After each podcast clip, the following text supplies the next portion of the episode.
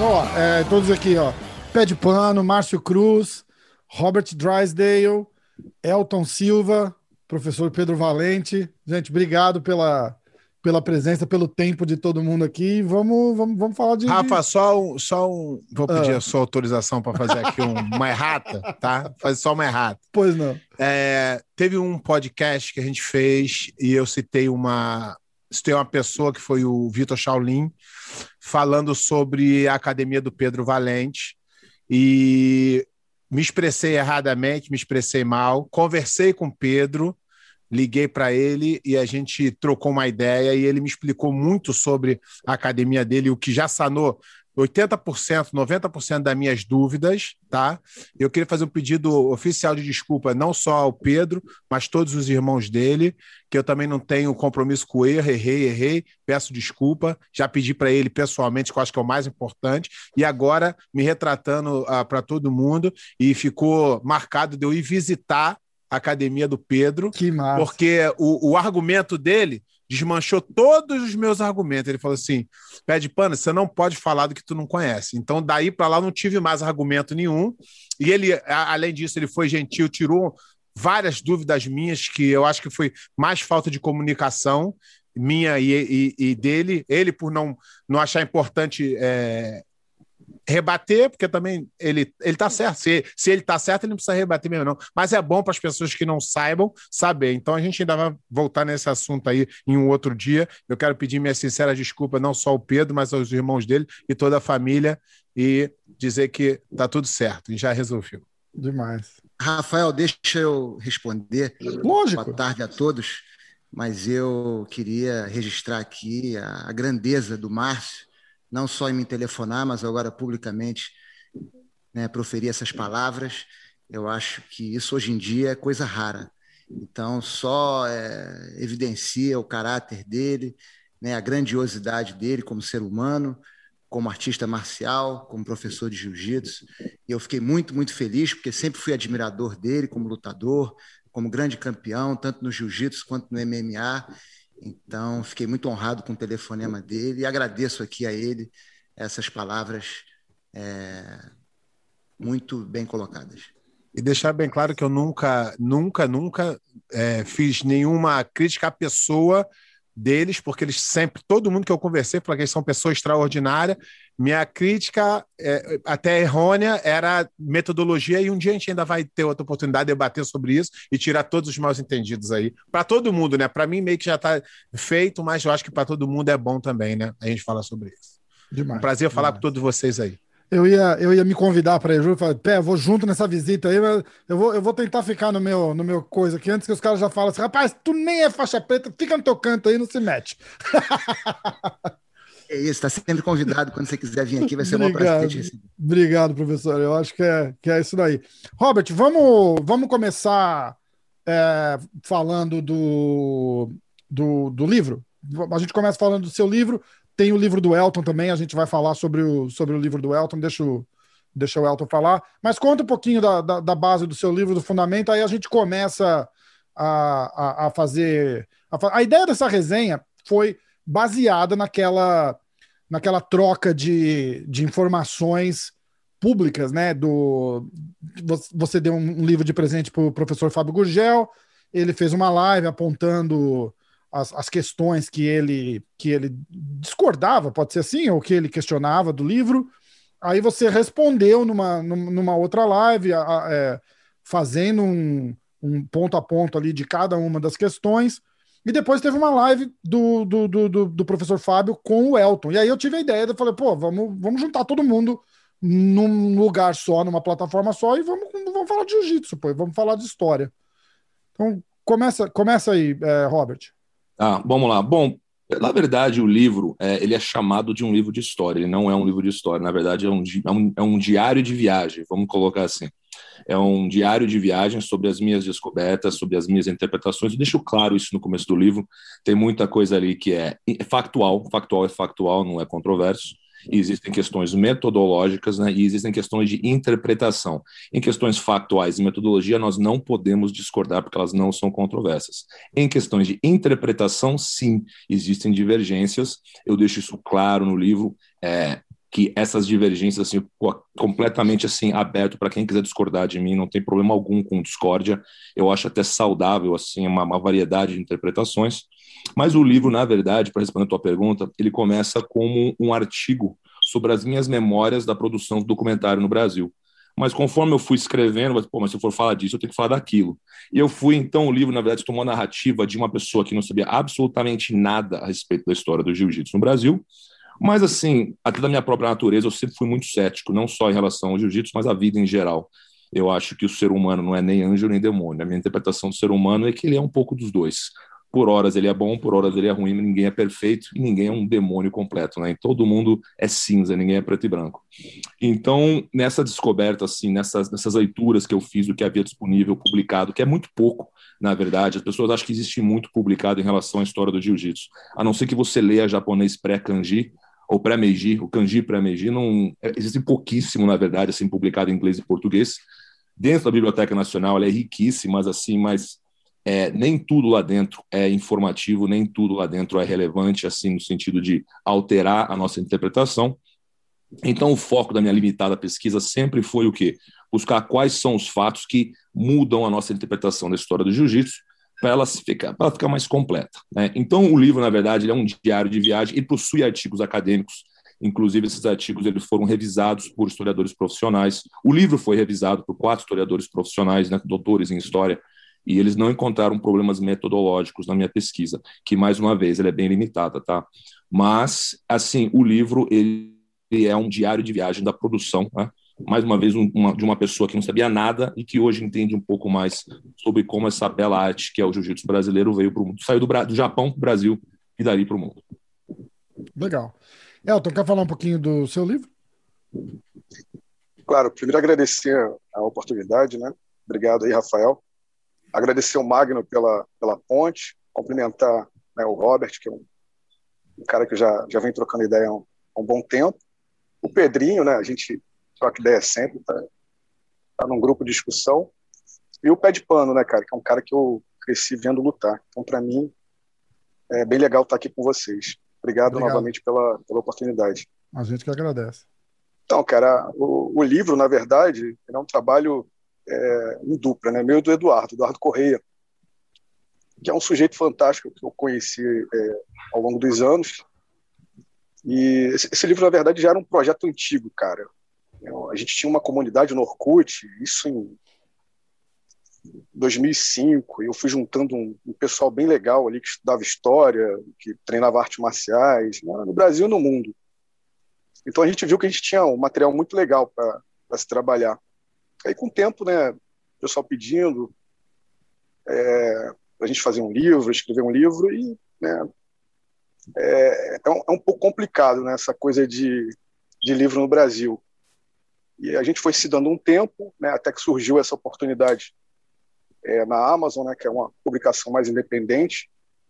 Eu acho que se não fosse pela Amazon, a gente ainda estaria batendo cabeça aí. Né? As coisas no Brasil são, são bem complicadas. Então foi uma oportunidade que a gente teve. Foi, era um trabalho que a gente já estava fazendo há seis anos. Foi, cara, uma coisa muito legal, uma situação é, bem prazerosa, né? Costumo dizer que foi a minha, minha cachaça, né? Foi noites e dias aí, e durante muito tempo. Então a gente meio que sintetizou todo esse conhecimento, né, desses seis anos, eu e o Eduardo, e a gente tenta trazer aí um pouco, né, da odisseia é, das artes marciais no Brasil e no mundo, né, é, essa fantástica história de personagens que é, é hoje são muito pouco conhecidos, alguns é, surgiram das cinzas realmente, a gente conseguiu é, é, ressuscitar esses personagens e mostrar a importância. Então, é, ficou um, um, trabalho muito extenso, né, e ia ser muito difícil publicar somente num livro, então a gente resolveu é, distribuir em três livros, então virou uma trilogia. Então a gente chamou de Muito Antes do MMA, né, e conta a história desses é, precursores, né, desses é, personagens importantes e, cara, são, são coisas assim fenomenais que a gente descobriu durante a pesquisa. é, a influência da capoeira é, dentro do jiu-jitsu, a influência da capoeira dentro do, do, da construção do Vale Tudo.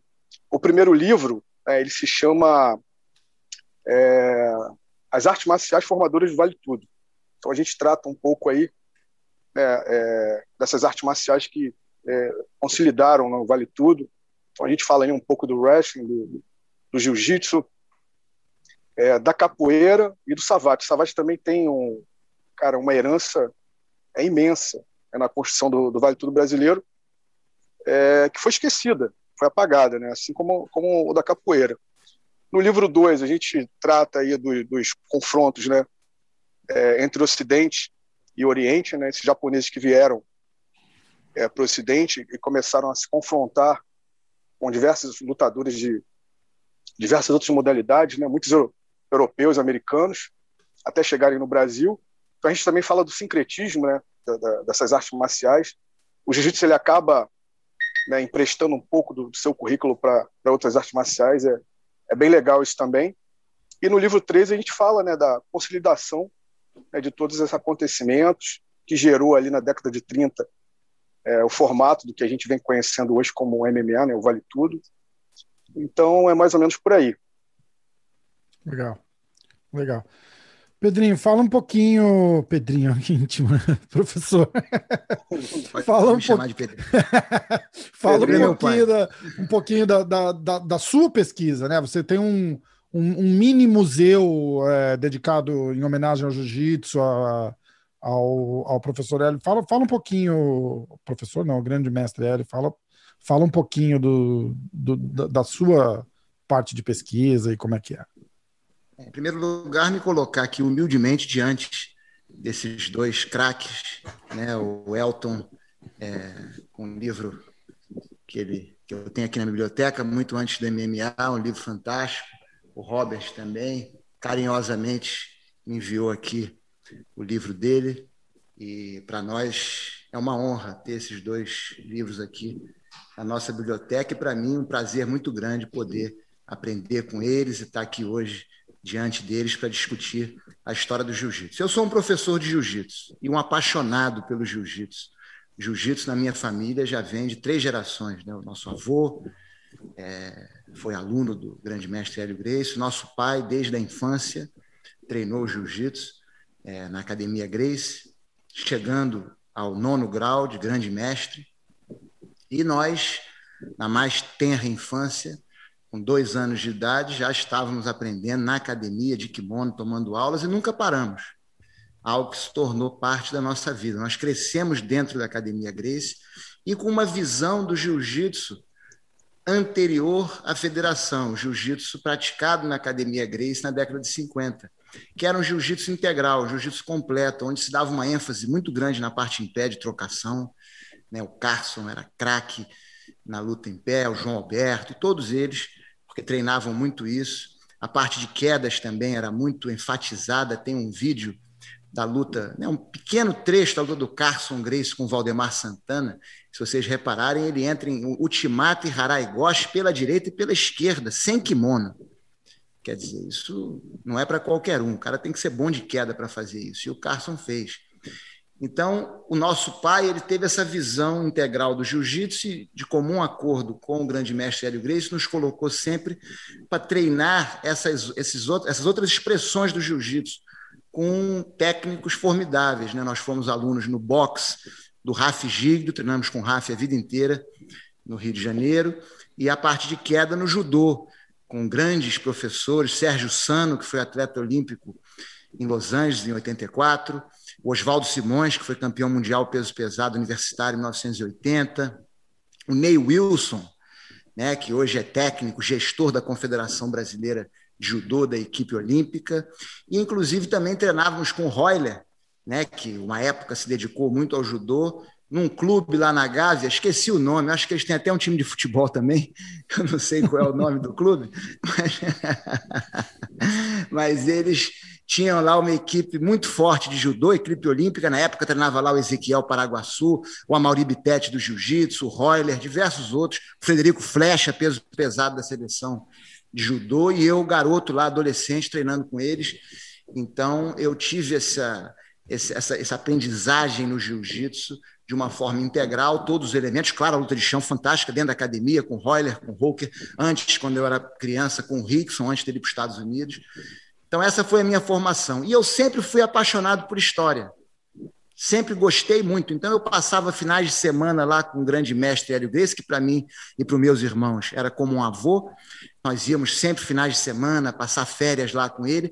E ele guardou, antes da Biblioteca Nacional disponibilizar os artigos, ele, muito organizado, muito meticuloso, guardou todos os artigos de jornal que ele pôde é, compilar em álbuns enormes. Ele colava tudo desde 1931 e a partir daí toda a carreira dele e a carreira da família.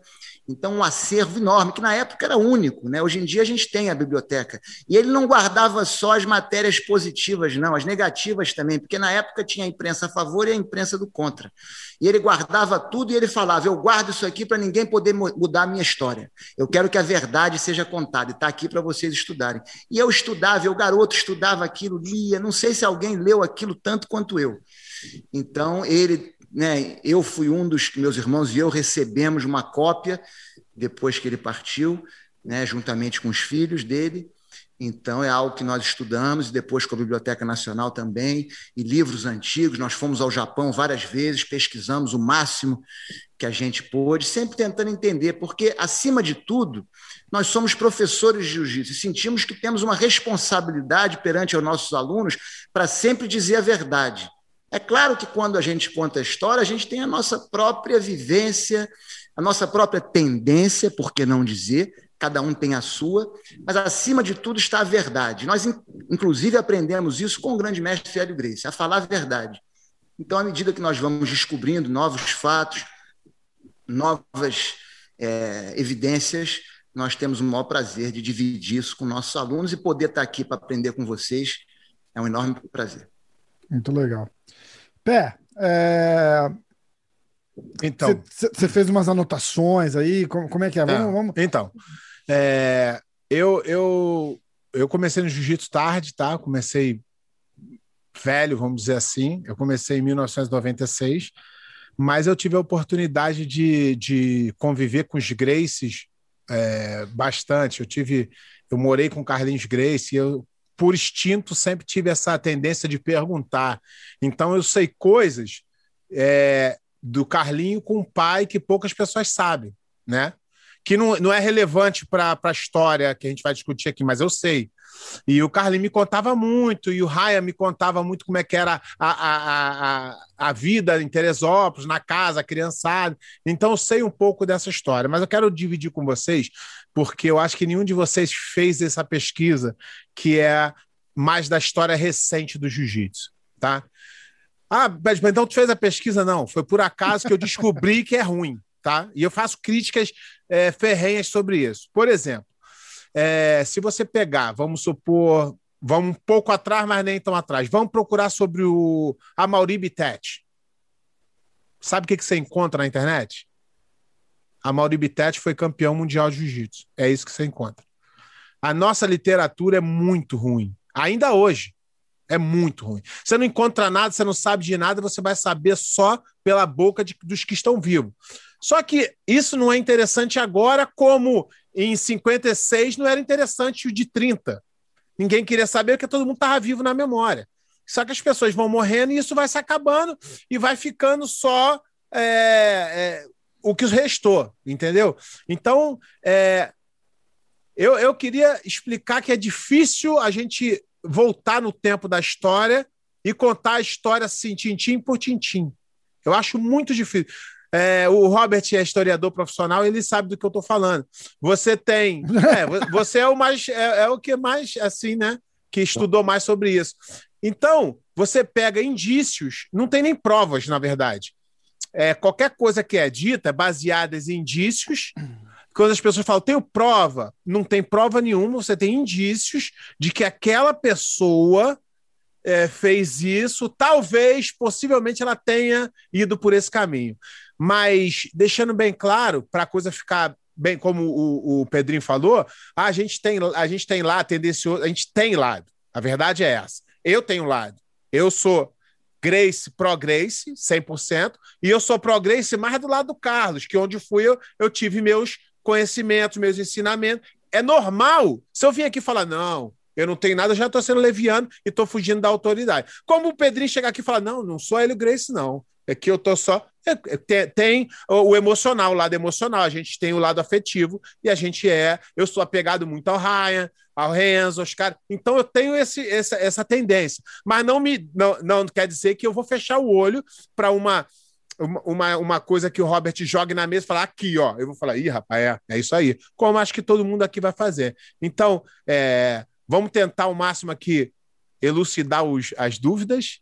Eu acho que não vai ser possível ter uma certeza só, mas a gente vai tentar fazer com que o público conheça mais. Mas a literatura no jiu-jitsu é bem pobre e bem ruim. O, da, da, da Tô falando da... antes do livro de vocês, hein? Tô falando antes do livro de vocês. O livro de vocês é agora. É, da, daquela. A, a, gente, quando, quando resolveu fazer esse, essa mesa redonda aqui, é, a gente estava falando usar como como, sei lá, como espinha dorsal ali. É, é os... Então, posso Por... botar a primeira questão? Já para gente. Vamos, vamos, vamos para a questão. Vai. Ah, eu acho que a questão mais, a questão mais, é, acho que polêmica do livro, né? Eu não sei se o Robert, em algum momento, ele pensou assim: vou botar umas pimentinhas para vender mais. Não sei, pode ter, faz parte do processo todo. Mas é, eu acho que um, uma coisa aqui que eu, eu não, não ficou bem claro para mim, mas a opinião, como o Robert, eu acho que o Robert foi muito feliz na primeira parte do livro. O Robert ele tirou toda a responsabilidade dele aqui de falar assim, ó, isso aqui é o que eu consegui apurar. Então, eu acho que ele está sendo bem sincero e está sendo capaz de reproduzir o que ele. E ele tem o direito de ter a opinião dele, como o Pedro, como eu, como o Elton, como todo mundo tem direito à opinião.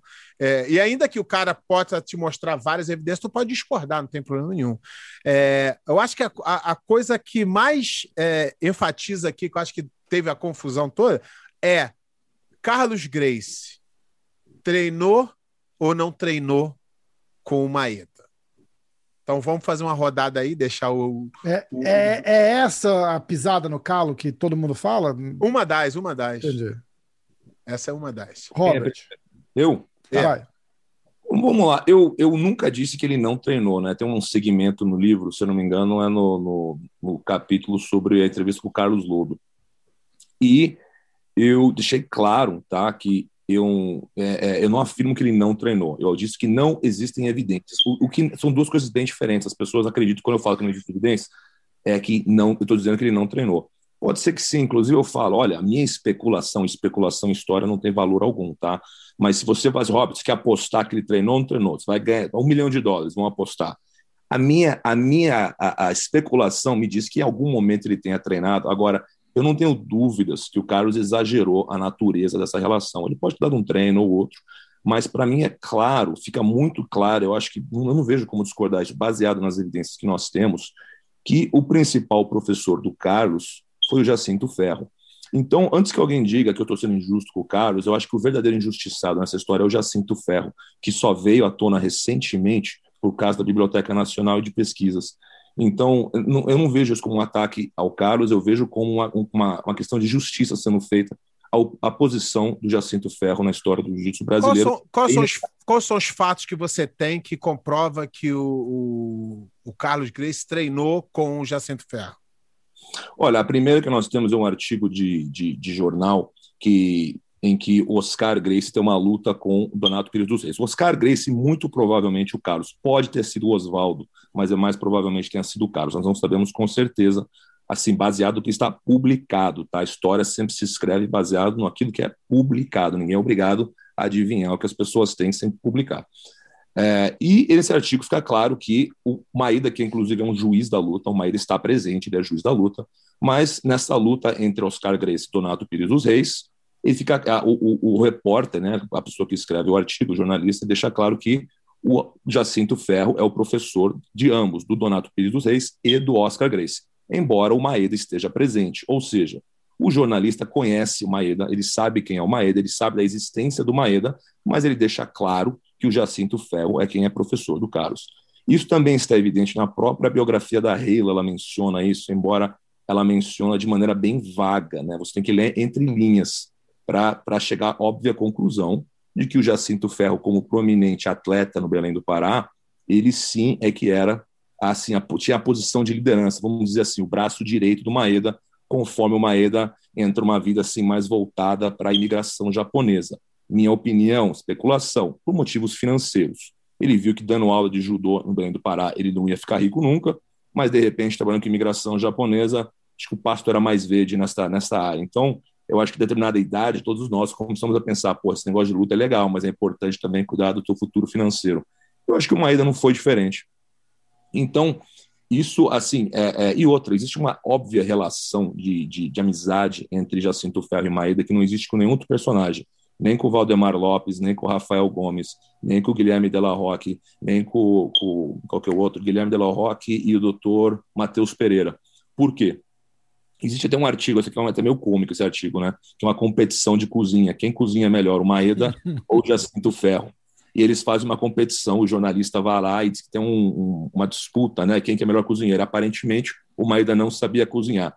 Ou seja, as famílias, é, o Jacinto Ferro ganha a competição, as famílias deles eram amigos, eles tinham uma relação de amizade fora do tatame. E, e justamente por isso eu acho importante lembrar o, o nome do Jacinto Ferro, sem querer tirar crédito do Maeda ou do Carlos, embora eu acho que o Maeda é bem exagerado nessa história, eu acho que o papel dele no desenvolvimento do jiu-jitsu no Brasil é muito menor do que ele foi acreditado, é, mas assim, tem, tem que fazer justiça à história, né? O Jacinto Ferro pertence sim a essa história, embora ele não seja central como o Carlos é. Entendi. Elton, você quer dar alguma complementada? Pedrinho? Então, é, como o Robert falou, né, história não é ciência exata. Né? O que se sabe hoje pode mudar completamente amanhã, dependendo do, dos documentos relevantes. Né? É, a gente levantou no livro né, alguns, vamos dizer, alguns testemunhos né, de pessoas ilustres ali, é, comprovando né, essa ligação do, do, do Carlos e Maída. Não estou falando do Robert, né, mas a gente via muito é, em fóruns de discussão falando que Carlos sequer conhecia o, o, o Conde Coma, né? Então, Carlos teria sido mentiroso, né? Um cara que enganou todo mundo. E não é bem assim. O, o Jacinto Ferro também ele sempre foi vendido como um, um estivador. Né? Ele não era estivador, ele era um atleta veterano. Era um cara muito conhecido e competiu em várias modalidades, né? É, conhecia wrestling, boxe, é, é, competiu no ciclismo na Europa, era um grande ciclista. Então, era um cara que estava ali, é, é, sempre foi da elite né, do, do, Amazonas. Então, naturalmente, quando o Conde Como ele chega né, no, no, Amazonas, e principalmente ali em Belém do Pará, né, lança aqueles desafios. É, como outras, em outras ocasiões, né, o Maeda acaba vencendo esses desafios e quase sempre né, os perdedores se tornam é, seus alunos. Então, essa, essa ligação do Maeda é, com Jacinto Ferro, ela dura ali mais ou menos entre 1916 até próximo da sua morte, em 1929. E me parece, né, me parece que ele deu, deu aula assim até bem próximo da, da, da morte dele. Então era um, era um grande atleta, todo mundo conhecia, mas o, o que ficou conhecido foi o Carlos. Eu também acho ali que o, que o, o Carlos exagerou um pouco na história, né, de ser um grande campeão, até mesmo que o Carlos era muito pequeno, né, era, era muito criança ali, quando o Maeda chega e, e, se estabelece ali em 1917, que é a partir desse momento que ele tem começa a ter aulas, né? Então, quais os indícios aí que nós temos, né? Eu eu ia pegar uma notebook aqui, mas está muito longe. É, a gente tem o testemunho né, do, do, do próprio Oswaldo Grace, que foi um Grace é, completamente esquecido, né? Isso devido a ter é, morrido bem cedo. O, o Oswaldo morreu em 40, 42, 44. Então é um personagem aí que também é, não foi muito discutido, não foi muito debatido. Mas o, o próprio Oswaldo, ele fala que ele vem da mesma escola, né? Que ele, ele se iniciou em Belém do Pará em 1917, juntamente com seu irmão Carlos Grace. Então, ele dá um, uns três testemunhos né, durante sua vida. Bem no começo ali de 30, depois em, né, entre o início de 40. Então, todas as vezes que ele levantava né, as origens é, da, da, sua família, ele deixava claro que não só o irmão né, tinha sido aluno do Conde Como, mas ele também. E você tem também depois, né, o, o, acho que um depoimento muito importante, que é do Takeo Yano. Takeo Yano ele é um japonês que ele chega no Brasil é, em 1931, ele acaba indo para o Amazonas, é, tem uma rápida é, participação em algumas lutas ali e acaba chegando até o Conde Coma. Ele dá aula na academia de Conde Coma né, durante um tempo, isso no final de 32 para início de 33, e o Conde Coma ele já vinha dando aula. O Conde Coma deu aula para muita gente, né? É uma, é uma outra coisa que, eu, que, as pessoas falam, né? Que o Conde Coma não dava aula. Né? Isso está tá muito bem documentado. É, só na Marinha ele dá aula de 1928 até 1935. E é ele que leva o Takeuiano para a Marinha, né? a escola de, de, aprendizes de marinheiros ali de Belém do Pará. Isso está muito bem documentado. Então ele leva o, o, o Iano para lá. O Iano tem ali essa relação muito próxima do Maeda, né? E na década de 70, alguns jornalistas japoneses eles vêm ao Brasil né, fazer uma série de entrevistas e eles procuram o Maeda, cara. Maeda já tinha morrido, né? Há muito tempo. Maeda morre em 40 e pouco. E as pessoas acabaram falando, ó, tem um certo aluno do Maeda ali, procura ele que ele vai poder te informar. E o Iano, ele dá uma, uma série de entrevistas né, para esses jornalistas. Depois ele escreve até um livro, né, cara? Onde ele fala né, da ligação dos irmãos Grace com o Conde Coma. Né? Então, quando ele fala os irmãos Grace, muito provavelmente ele está falando do Oswaldo e do Carlos. E é bom lembrar que o, o, Takeuiano, né, ele era meio que um desafeto ali do Hélio, né? Ele se dava muito bem com ele. Foi um grande amigo do, do Oswaldo e do, do George, mas não, não tinha ali um, né, um, um, contato muito próximo com o Hélio e o Carlos. Né? Não teria por que ele falar isso. Além disso, você tem também o, o testemunho ali do almirante Lins de Vasconcelos, que diz que treinou numa época juntamente com, com Carlos Grace, em Belém do Pará, que foi, foi, aluno na mesma época que o Carlos Grace teria sido aluno do Maeda. E entre outros testemunhos né, que a gente pode. Depois eu posso até levantar, se você quiser. É, sobre o Oscar, essa matéria que o, o, o, Robert fala, né, que o Oscar, o Oscar Grace luta com, com, com o Donato, eles fazem uma apresentação, é realmente o Carlos, tá? A gente já conseguiu levantar um documento né, que tem o nome do Carlos Grace. Então, são, são dois documentos ali. É, provavelmente, né, o, o, o, o, repórter esportivo da época, ele se equivocou e escreveu Oscar, mas é, é, realmente o Carlos, cara. Isso aí, mais à frente, aí tem um, um outro pesquisador que vai acabar publicando. Né? A gente não publicou, porque foi descoberta dele, mas realmente é, é, o, é o Carlos ali, é, lutando com Donato em, em 1921, né? metade de 1921, meados de 1921. Mas a gente tem bastante coisa nesse sentido, cara, que realmente é, ele esteve envolvido com Maeda. Mas é bom lembrar que o Carlos era bem pequeno também, né? Então pode ser que estivesse ali em um, em um outro nível né, de, de aula, podemos dizer assim. Né? Do, do, tipo que ele, ele frequenta a, a escola, mas não diretamente, é isso? Não, uma outra turma, uma turma menos avançada, né? Porque você tem essa turma aí do Jacinto Ferro que acaba fazendo algumas demonstrações, são pessoas bem mais velhas que o Carlos, né? Então, provavelmente, o, o Carlos estaria numa turma aí mais é, menos avançada, de, de, pessoas mais jovens, né? Era bem comum também, cara. O, o o Satak, ele tinha aula só de criança, cara. Ele tinha uma escolinha só de criança, que dava aula só para criança. O, o, o, Vinícius Ruas, que é o, o primo do Marco Ruas, ele ia pequenininho para treinar com o Satak, né? Satak tinha uma escolinha só de criança, então, mais ou menos uns cinco anos ali. O, o é o pioneiro, né, cara, de, de aula para criança no Brasil. O Maeda já não tinha muito essa pegada, né? Mas muito provavelmente deveria ter uma turma ali de, de iniciantes ali, porque o Carlos era muito jovem ali em 1917, né, cara? É, essa turma aí que a gente já fala aí do Jacinto, já é um pessoal bem mais cascudo, né? Pessoal que já está treinando ali desde a chegada do Maeda em 1916. O Maeda chega em em dezembro de, de 1915, a partir de 1916 ele já começa a fazer essa, essas apresentações E é bom lembrar também, né, que esse pessoal tinha aí, cara, um treinamento versátil, né? Esses caras conheciam boxe, esses caras conheciam é, wrestling, né? Conheciam savate. Então, quando eles vão treinar com Maeda, né, já tem um certo conhecimento de, de, de arte marcial, já estão certo, já são é, é, tem um desenvolvimento maior, né? Então já estão versáteis né, nessas artes marciais. Então provavelmente o, o Carlos vem aí de uma vamos dizer assim, de uma escolinha de, de, de menos avançados, né? Porque era, era muito jovem, né, cara? Pedro, você tem algum complemento a fazer? Robert, alguma, alguma pergunta? Rapidamente, porque os dois já praticamente esgotaram o assunto.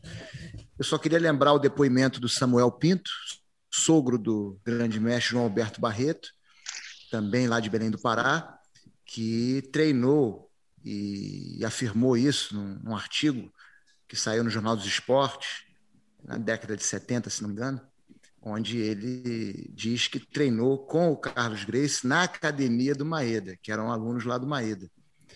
Então, eu acho que, como acho que o Robert diz no livro, o Fábio, inclusive, citou isso na resenha dele também, é muito natural que um aluno treine com um professor, mas cite o nome do, do dono da academia, se sinta aluno do dono da academia. Né? Nós sabemos que o Carlos Grace esteve com o Maeda, aquele jornal coloca os dois no mesmo lugar. Então, eles estavam no mesmo lugar, na mesma cidade, inclusive na mesma academia.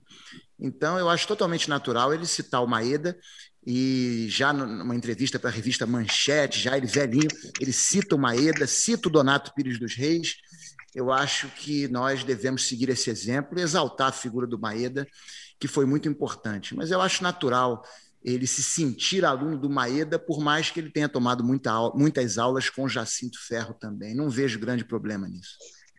Robert. Bom, vamos lá. Algumas questões. Eu tenho um segmento no livro, e esse é um, é um, é um assunto bem quente assim, em academia, tá? em, em universidades, assim, nas humanas, né? que é a validade do testemunho oral. Por quê? O testemunho oral, ele é não só impreciso. Se você der um testemunho de um evento, 10 pessoas são testemunhas de um evento. Se elas derem o testemunho cinco minutos depois do ocorrido, são 10 testemunhos diferentes, tá? Se passarem 10 anos, as 10 pessoas muito provavelmente já mudaram de opinião, acrescentam ou diminuem aspectos dessa ocorrência, tá? Se passarem 20 anos, ele é, ele é igual ao DNA, ele é pior a cada segundo que passa, né? Porque a memória é falha. Esse é o primeiro problema do testemunho oral. O segundo problema do testemunho oral, qual que é? É a tendência.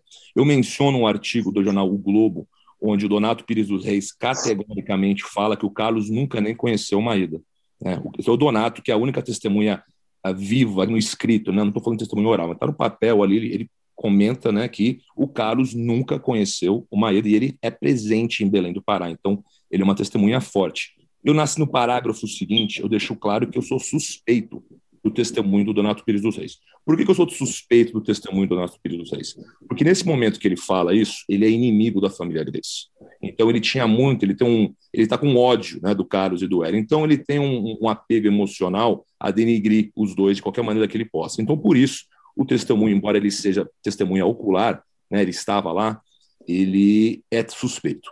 Pelo mesmo motivo, o Oswaldo é suspeito pelo mesmo motivo, com todo respeito ao sogro de João Alberto Barreto, ele também é suspeito, até porque passou muito tempo e nessa questão é um testemunho de terceiros, né?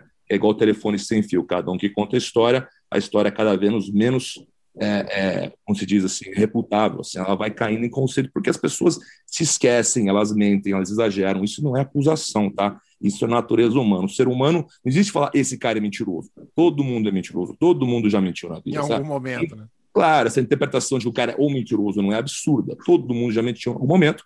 O Carlos Grace não é exceção, eu não sou exceção, pé de pano é exceção, todo mundo se aplica nessa categoria. Agora, esses testemunhos orais, eu sou suspeito, do, tanto do Oswaldo quanto do Samuel, pelo mesmo motivo que eu sou muito suspeito do Renato Pires dos Reis. No caso do Oswaldo e Samuel, eles são um irmão, né, um é membro da família, o outro é muito amigo da família. E no caso do Donato, ele odiava a família Grace. Então, todos esses testemunhos são suspeitos.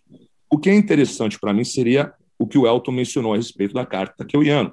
Mas eu nunca vi porque não é publicado. Então, ninguém pode me acusar de nada, dizer, ah, você não, não colocou isso, porque não está publicado até lá. Então, o historiador escreve baseado no que ele ou ele descobre, ou ele cita, né, no caso, uma fonte secundária, daquilo que está publicado. E como não está, mas eu não vi a carta, eu gostaria de ver o documento primário. Aí, se for o caso de me convencer de que realmente é algo factual, eu atualizo na segunda edição do livro e vou agradecer aí a descoberta, inclusive. Não tenho orgulho nenhum em reescrever a história, na verdade, a história é isso. Ela é um processo, ela não é uma verdade absoluta, ela está sempre sendo é, upgraded, né? ela está sempre Exato. sendo então, só para eu vou, eu vou, só para ler, calma aí, calma aí. Pera aí, rapidinho. Não, pera, leigo só... não vai ver isso. Leigo não vai. Não, não, não, não mas, mas presta atenção. Mas... Só para terminar meu ah. pensamento, pessoal. É, uma coisa importante, então, perceba que nenhum pesquisador no mundo nega nega a, a, a, a, assim que o Carlos foi aluno de Jacinto Ferro. Né? Perceba por quê? Porque assim, é uma coisa óbvia. Né? A relação do Maeda, por exemplo, de Jacinto Ferro e com o Guilherme Della Roque não é controversa, ninguém discute. Né?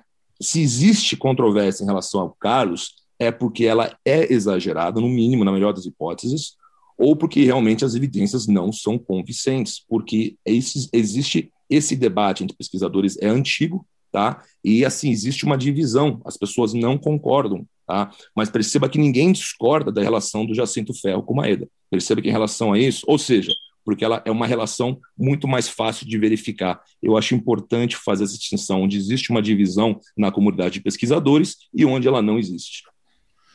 Tá. Olha, então... eu só queria fazer um ponto rápido em relação a isso. Eu também não acho, Robert, com todo respeito, que a relação do Carlos com o Maeda seja questionável. Porque mesmo que ele tenha treinado com Jacinto Ferro simplesmente, que eu acho muito difícil, ele continua sendo aluno do Maeda, porque o método era do Maeda, a escola era do Maeda, o Jacinto Ferro era aluno do Maeda, dava aula na academia do Maeda, então ele é aluno do Maeda. Então, ah, não, mas será que ele tomou aula? Quantas aulas ele tomou? Eu acho isso, como professor de jiu-jitsu, eu acho isso completamente irrelevante. Ele é Concordo. é aluno do Maeda e tem todo o direito de falar que ele foi aluno do Maeda e não está mentindo por isso. Então, eu, deixa, eu, de, deixa, eu, deixa eu expor aqui um pensamento que ninguém botou ainda na mesa, tá? Por exemplo, eu vi, eu vi uh, várias pessoas. O do Fábio Gorgel, o argumento dele bem ruim, né, para defender ele não soube explicar bem, ele jogou uma coisa que é o que é. Só que eu vou por um outro pensamento, Robert. Eu vou concordar contigo e discordar, e vou concordar e discordar com o Elton também. Eu concordo com o Elton que, na minha opinião, eu acredito que o Carlos, com certeza, é minha opinião, tá? Eu não tenho como provar. Mas como você falou também que depoimento só de pessoas envolvidas também não, não é, mudam o fato, beleza.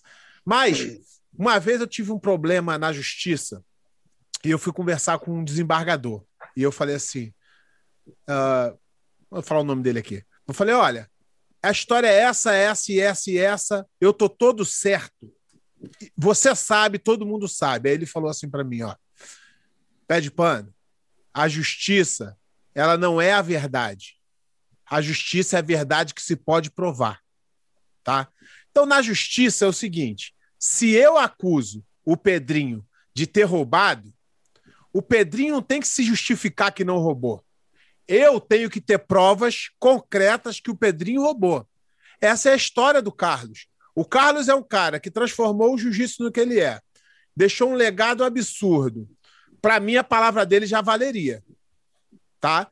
Aí agora, se alguém viesse com um documento com com um monte de documento, ainda assim eu ainda teria uma dúvida.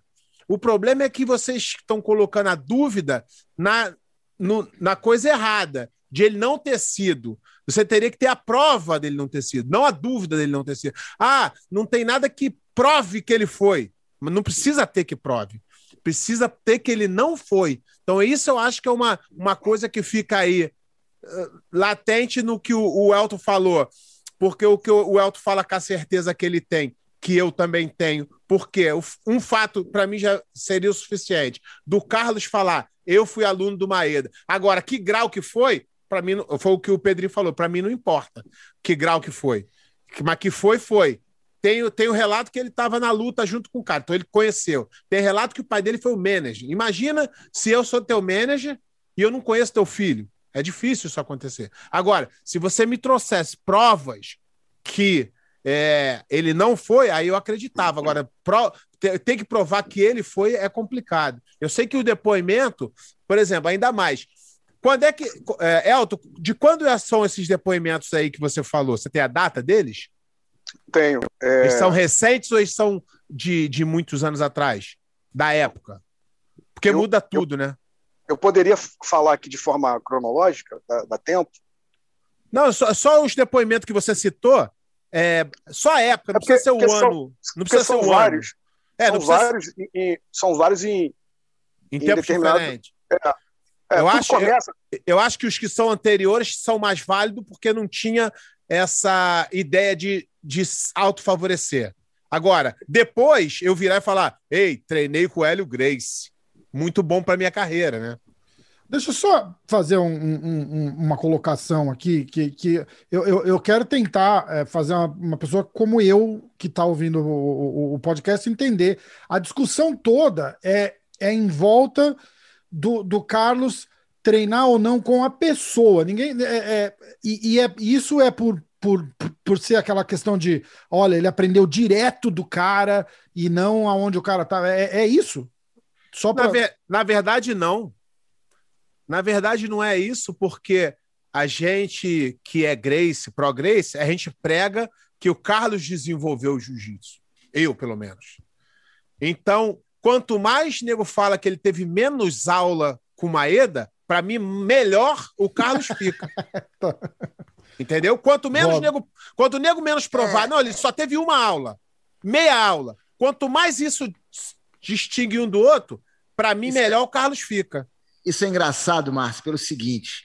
E Robert, isso não tem nada a ver com você, até porque vamos fazer justiça ao livro do Robert. Eu acho que o Robert foi muito não, excelente. correto.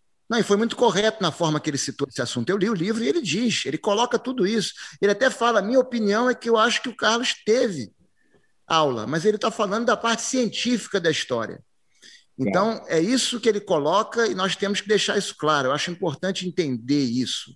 Mas, como o Elton falou, em fóruns de internet, né, é, é difícil para a família Grace, porque alguns criticam, o pessoal critica porque eles inventaram. Ah, eles dizem que inventaram. Mas aí, quando dão crédito para o Maeda, criticam porque estão dando crédito para o Maeda. Quer dizer, fica, é difícil. Não Dar crédito para o Maeda é ruim porque deu crédito. Não deu crédito e diz que inventou, é ruim porque diz que inventou.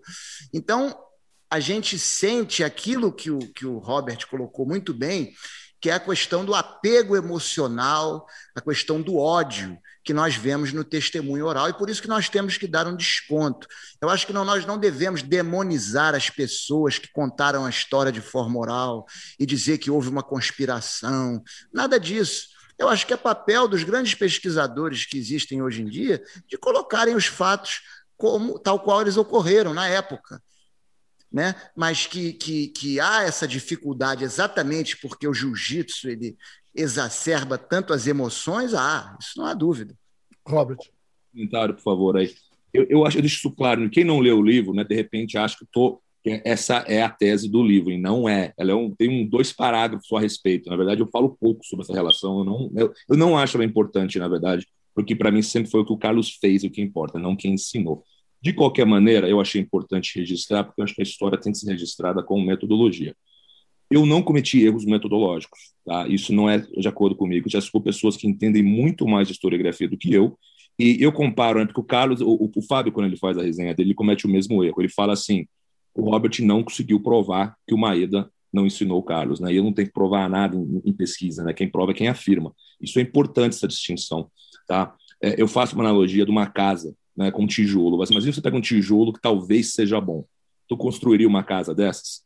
Não pode, depois a casa cai. As evidências elas têm que ser concretas, como elas são da relação do Jacinto, da relação do Dr. Matheus Pereira, Valdemar Lopes, Rafael Gomes, Guilherme. Essas, essas relações não são discutíveis. Perceba que ninguém discute elas a do Carlos, assim, a nível científico, como o Pedrinho falou, eu estou repetindo o que ele disse aqui, não é comprovado. A nível do que nós temos publicado, não existe nada. Eu não vou colocar no livro algo que eu não posso dar substância acadêmica, desculpa, mas isso é metodologia apropriada. Tá? Existem diversos exemplos, inclusive. Tem um exemplo que eu gosto muito, tem um exemplo da, do final da década de 70, da década de 80, do Khmer Rouge, né, no, no, no Camboja é, que o Noam Chomsky, que é um dos maiores defensores de direitos humanos do mundo, fala que não existem evidências das atrocidades do Khmer Rouge. Aí todo mundo caiu de pau em cima dele, né? Como você ousa falar isso? O Khmer Rouge foi um, foram assassinos, olha o que eles estão fazendo, olha o testemunho. Ele ele fala assim, desculpe, não existem evidências. Alguns anos depois, as evidências foram colocadas à frente. Aí ele mudou, ele falou: não, realmente agora existem evidências. Aí todo mundo caiu de pau nele. Ele falou assim: não, mas você, aí, você estava errado. Ele não estava errado. Ele estava seguindo metodologia baseada no, no que existia naquele momento. E a historiografia, é sei que é chato, é um saco, porque você quer falar que é, porque você tem 99% de certeza que é, mas ciência não é assim. Metodologia não pode ser baseada em especulação em momento algum. Ela tem que ser o mais concreto possível e tem que ter um, um, um consenso dos profissionais. E, isso que eu falo, eu estou batendo o pé nessa tecla, galera, porque eu não cometi erros. Meu trabalho foi revisado por quatro doutores em história, eles não encontraram erros. Então, assim. Não, eu, Robert, olha só, você, você, você foi correto no que você falou no livro. O que eu estou falando é, em alguns pontos no livro, você dá a sua opinião, né? E a sua opinião é que você tal, você até acha que o, que o, que o Carlos Grace teve aula, conheceu.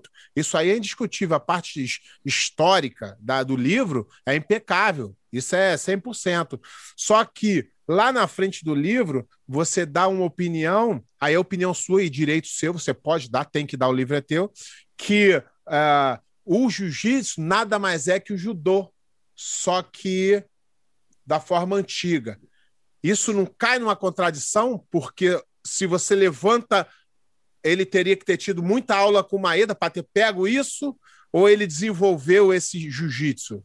Eu acho que ele teve algumas aulas, minha opinião, tá? Especulação. Provável, né? Assim, mas assim, o relacionamento dele com o Jacinto Fel, que, que aprendeu com o Maeda, por sua vez, ou seja. É, mas não funciona assim, né? O Jacinto passou para ele o que ele sabia. Agora... É, eu sei, mas não funciona assim. Não é que o, o Pedrinho ensinou para o aluno e o aluno vai ensinar para o aluno, já não vem da mesma forma. E ainda, mais, e ainda mais que foi pouco tempo, pelo que o, o Elton fez a cronologia aí, não era um tempo assim que daria para virar um mestre. É, é, com certeza, tá? Eu estou concordando com você. Eu acho que todo mundo que ensina ensina um pouco diferente, né? O, o, o conhecimento ele é modificado como ele deve ser. Agora, isso é, é, é, uma questão quanto que o Carlos treinou, quanto ele sabia, o que, que ele aprendeu.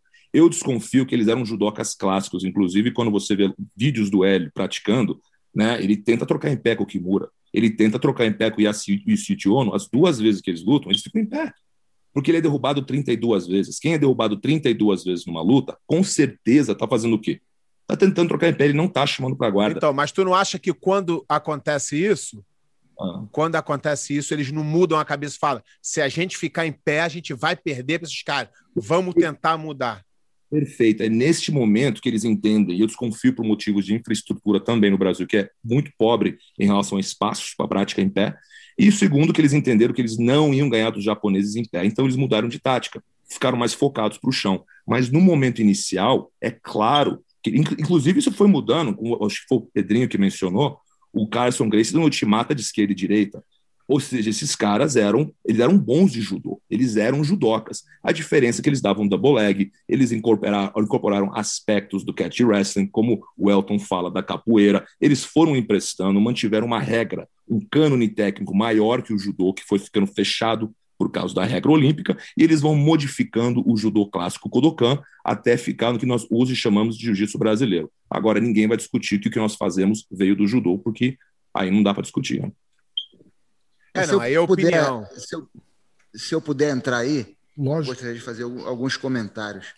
É, primeiro, em relação a essa questão da, da luta de chão. Né? Desde o início, os Graces focavam na luta de chão. É, eu treinei jiu-jitsu e judô na década de 80. E eu vi uma diferença enorme naquela época, já muitos anos depois, entre o chão do jiu-jitsu e o chão do judô. Enorme. E já na década de 30, se você olhar os artigos de jornal sobre a luta do Hélio Grace com o Iano, Iano, inclusive, que deu aula na academia do Conde Come Belém do Pará, Iano que veio é, do Japão com grandes credenciais, faixa preta, ele não queria ir para o chão com o Hélio Grace.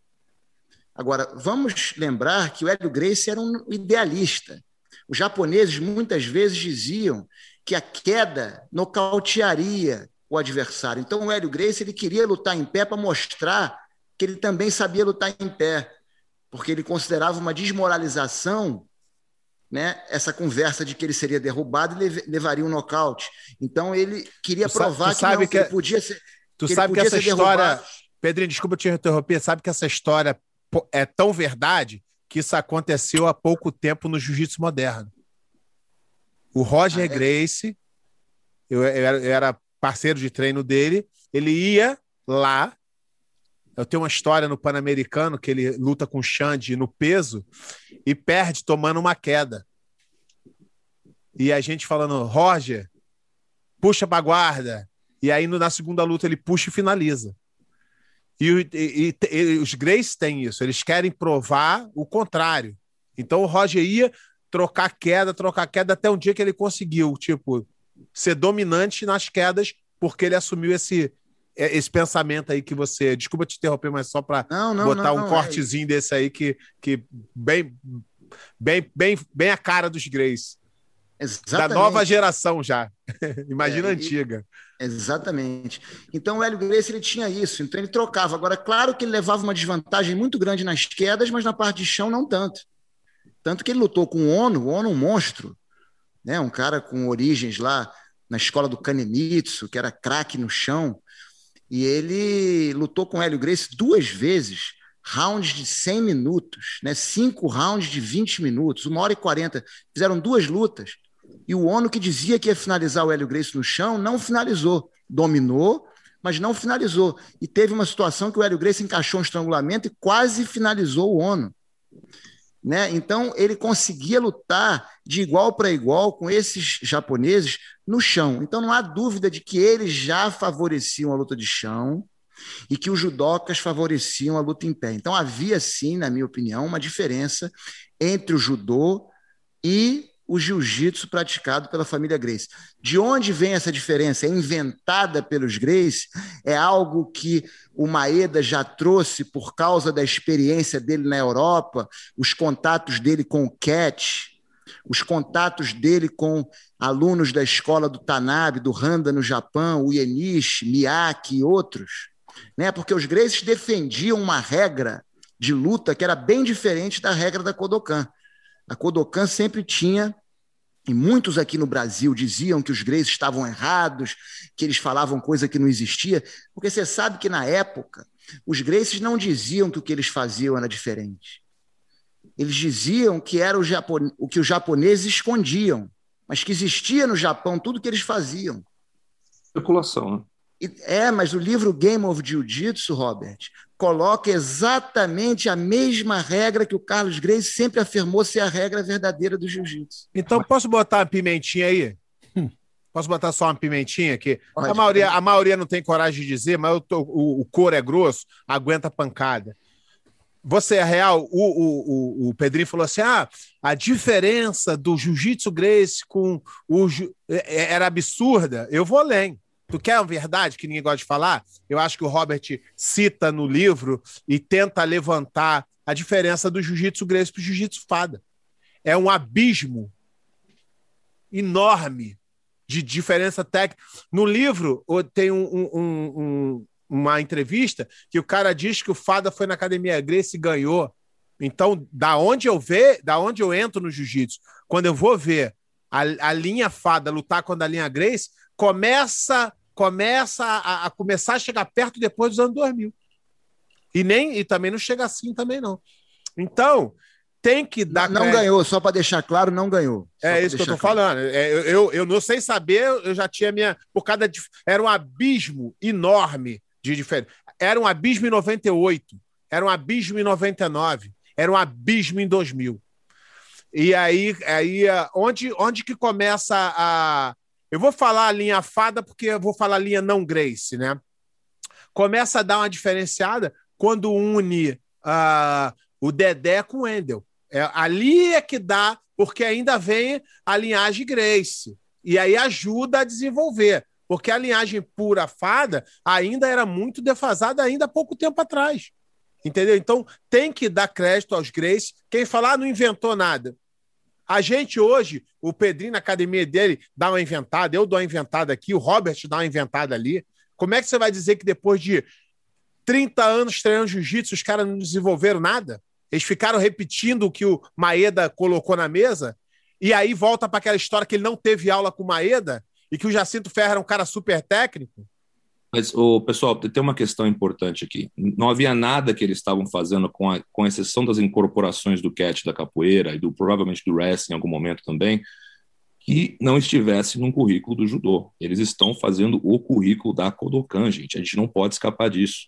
E por que que aí tem que ir gente brasileira para o Japão ensinar jiu-jitsu e até hoje existe uma defasagem absurda? Porque o jiu-jitsu brasileiro, sabe, eu, eu menciono isso no livro até determinado momento, quando você assiste o Fábio Gurgel batendo essa tecla também, ah, nós éramos melhores no rola. No rola, eu até acredito que vocês eram melhores em média, no chão, né, que os brasileiros eram melhores que os japoneses. Mas o cânone técnico, que é produto do, do ambiente competitivo, nem se compara. É só você ver as posições do Kosen, né, porque o mundo todo chama de Kosen, nós continuamos chamando de Kosen Judô, que é um judô parecido com o jiu-jitsu brasileiro, mas cujo cânone técnico é infinitamente superior ao do Brasil até a década de 90. Isso muda. E, e, por, que, e por que que morreu? E por que hoje os brasileiros são 12 milhões de vezes melhor que os japoneses em qualquer... Morreu, eu não consigo, não morreu, consigo entender. Porque existia uma influência muito grande da, da Butokukai nessas escolas que eram, muitas delas voltadas para outro de chão, e eu conheço pouco dessa história porque eu não leio o, o kanji pré-Meiji, né? Quem gosta de estudar isso aí tem que aprender kanji, Meiji e pós-Meiji pré-Meiji e pós-Meiji. Mas, assim, até meu entendimento, essas escolas, que eram muitas delas especializadas no chão, elas são absorvidas para Kodokan. Por quê? Depois da guerra, os Estados Unidos fecham a Butokukai porque ela é alinhada com movimentos ultranacionalistas japoneses. Com esse fechamento, essas escolas Kosen, que eram muito especializadas no chão, elas vão ficando o quê? Elas vão saindo de moda. O judô olímpico começa a crescer muito na década de 50. Então, o judô ele fica muito mais voltado para a luta em pé e a luta de chão fica uma coisa assim meio que marginal, é uma coisa praticada por poucas pessoas a nível do COSEN. O COSEN fica em sete, oito universidades no Japão, se não me engano. Ele quase desaparece, mas ele era uma curiosidade, poucas pessoas prestavam atenção. E é aí que é justamente aí que eu dou um crédito enorme para a família Grace, antes que alguém diga que eu estou atacando. Que o quê? Que eles não só mantiveram vivo um aspecto marcial do judô, que praticamente morre no, no, judô olímpico. Existe sim né, o currículo Goshinjutsu, que é o currículo de defesa pessoal da Kodokan, mas ele não tinha a ênfase que o judô olímpico tinha. A família Grace mantém um aspecto marcial, o lado porrada, e se especializam no chão, que é um aspecto do judô, que é uma luta do judô, que é um randori do judô, não do jiu-jitsu pré-meiji. O jiu-jitsu pré-meiji é outra coisa, não tem nada a ver com o que nós praticamos eles se especializam num aspecto do judô Kodokan que a Kodokan negligencia por motivos, eu desconfio de venda de ingresso. Preconceito, um, e venda de ingresso para as Olimpíadas. Luta de chão é feia, não vende ingresso com uma luta em pé, que é muito mais plástica e bonita de se ver. Mas a, a, mas a, culpa não é dos Gracies? Não, de maneira alguma. Mas eles se especializam porque o, o judô deixa um buraco enorme ali pé de pano. Não, mas a culpa não é do Grace, o Grace faz o que tem que ser feito. Exatamente, mas eu nunca disse que é culpa de Grace. O que ah. eu estou dizendo é que eles se especializam naquilo que é negligenciado pela Kodokan. Mas, assim, eles descendem da Kodokan. Hoje, nós podemos admitir, podemos falar, que é algo diferente. Agora, que a nossa ancestralidade remonta a Kodokan e que o Maeda é um faixa preta da Kodokan, que nunca treinou jiu-jitsu para Meiji, até onde nós sabemos, publicado, eu nunca vi nada e eu não leio, como eu disse, japonês e nem pré-Meiji Kanji, né? Porque é o que você tem que ler para estudar a fonte primária nessa questão. Mas o, Japo, o Maeda, até onde nós sabemos, ele é aluno da Kodokan, uma experiência no sumo e uma muito breve experiência no catch wrestling na Inglaterra. Agora, se ele treinou em outra escola, nós não sabemos. Mas que o Maeda estava ensinando o judô clássico Kodokan em Belém do Pará, isso para mim eu não vejo como escapatória disso. Não, todo mundo ensina com as suas particularidades, né, idiosincrasias. Até aí tudo bem. Agora, que ele é um faixa preta clássico da Kodokan, isso para mim é indiscutível. Se eu puder entrar aí um pouquinho. Lógico. É, em relação ao cânone de técnicas do COSEN comparado com o cânone de técnicas da Academia Grace, eu acho difícil a gente fazer essa comparação, porque nós não temos acesso ao cânone de técnicas da Academia Grace da década de 50 nós nos baseamos em quê? Porque eu posso afirmar que o grande mestre Hélio Grace escondia o jogo. Ah, no bom é- sentido. É, porque era lutador. O pé de pano é sabe disso. Então, você não pode pegar o livro do Hélio Grace, que é um livro onde ele apresenta o básico do jiu-jitsu, a maneira simples. Isso tanto é fácil de provar que o Horion fez isso até poucos anos atrás. Então, o João Alberto Barreto, grande mestre João Alberto, teve aqui em Miami há pouco tempo, mostrando uma saída para a chave de calcanhar que eles faziam, com o joelho invertido, levantando o cara, entrando a perna por dentro, que ele fazia na década de 50, ninguém sabe disso. Meu pai me ensinava posições fantásticas que eu nunca tinha visto que eles praticavam na década de 50. Então, não existem publicações, não existem livros técnicos, eles apresentavam a defesa pessoal, e mesmo a defesa pessoal num nível bem básico, para que a pessoa comum pudesse pensar que ele poderia aprender e se matricular e motivar aquela pessoa a aprender. Então, as técnicas de luta não eram divulgadas. Então, para nós considerarmos o currículo cânone técnico da Academia Grace como sendo inferior, eu acho isso um pouco complicado. Eu acho que eles se desenvolveram muito porque eram inteligentes. O Hélio Grace desenvolveu sim um estilo próprio de jiu-jitsu, que, como o pé de pano disse, é natural, uma pessoa que se dedica muito ao jiu-jitsu. O jiu-jitsu ele dá isso, né? A criatividade, ele exacerba a nossa criatividade. E o Hélio Gracie, como era magro, mais leve do que os adversários dele normalmente, ele desenvolveu esse estilo dele de luta. E muitas vezes as pessoas confundem. Ah, ele está dizendo que inventou. Ele, ele repetiu diversas vezes que não inventou nada. Que ele dizia que ele, o estilo dele igual o estilo brasileiro de futebol. O, o, Michael Jordan tinha o estilo dele de jogar basquete. O Hélio Gracie, um gênio do jiu-jitsu, tinha o estilo dele. Agora, nós não temos acesso. Eu, como aluno direto, uma pessoa que tomou mais de mil aulas particulares com o Hélio Grace, eu posso afirmar que tem muita coisa que ele ensinava e que ninguém nem sabe que ele fazia. Então, eu acho que isso é importante. E, em segundo lugar, eu queria concordar com o Robert em relação à dificuldade de saber exatamente como o jiu-jitsu era praticado no período pré-Meiji e até no início do Meiji. Mas nós temos evidências de grandes lutadores de jiu-jitsu. Erwin Baus, o médico alemão que introduziu a medicina moderna no Japão, ele fala dos alunos do, do Totsuka, de Shiba, lutando com o Jigoro Kano, isso no início do Jigoro Kano, né? E, e, com alunos do Jigoro Kano e com o próprio Jigoro Kano e, e demonstrando uma vantagem muito grande. Nós sabemos que o Tenshin Shinryu tinha sparring. Nós sabemos até dos próprios relatos do Jigoro Kano dizendo que treinava o Randori com os professores dele. Nós sabemos que tinha luta de chão, sim, nos é, estilos de jiu-jitsu, não todos. E nós não podemos ir somente pelos, pelos documentos onde eles registravam as técnicas no kata, mas também nas lutas que existiam. O Yenichi, no livro dele, cita lutas de chão, que havia antes da Kodokan.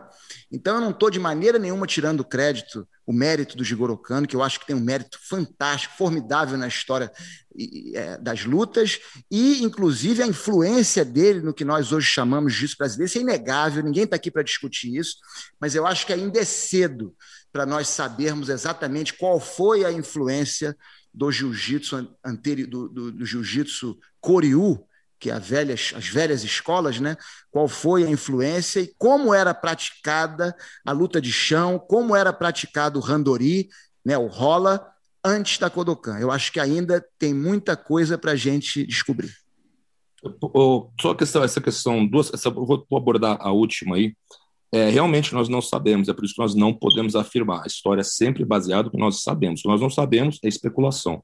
Então, o que nós sabemos é que o Maeda era um aluno da Kodokan. O que ele ensinou era o Kodokan. Agora, a Kodokan houve influência de outras escolas? Sem dúvida. Agora, a, o que o Maeda ensinou em Belém Pará foi o judô Kodokan. Isso não, não, não vejo escapatória disso. Agora, se houve, quantas influências houveram no judô Kodokan, isso é um assunto muito interessante. Mas vamos só baseado no que nós sabemos, tá? Essa questão, agora voltando a, ao cânone técnico. Mas o que nós sabemos é que nós temos resultado disso, né, Robert? O resultado vale, vale muito como prova também. Eu, eu, eu, não ia, eu não ia interromper, eu não ia interromper o Robert, mas vai que você entrou, é, pé de pano, rapidamente, Robert, desculpa. Mas tem um texto do Maeda nas cartas que ele enviava do Brasil para o Japão, onde ele diz que ele nunca se interessou pela luta de chão no Japão, que ele praticamente não aprendeu chão nenhum no Japão, que o chão dele era muito básico, que ele vem realmente aprimorar o chão na Europa, através do catch e através dos contatos que ele teve lá, certamente, com Enis, com lutadores que não vêm da Kodokan. Então, né, o chão dos Greys pode ser que não tenha exatamente a origem Kodokan somente. Só que eu acho que esse ponto. Sabe quem é a origem do chão dos Greys? Os próprios Greys. Mas não houve invenção, é isso que eu estou dizendo. Não, não. Tá? Desenvolvimento. Sim, o, que eu, o ponto que eu faço, claro que houve desenvolvimento, ninguém está negando isso. O que os japoneses fizeram muito antes. Entendeu? Isso só vai mudar na década de 90, com o Royce Grace e a Confederação Brasileira, quando o jiu-jitsu explode no mundo. O produto da técnica, eu acho que o pé de pano, o, o, acho que todo mundo vai concordar comigo aqui, ele não é o gênio.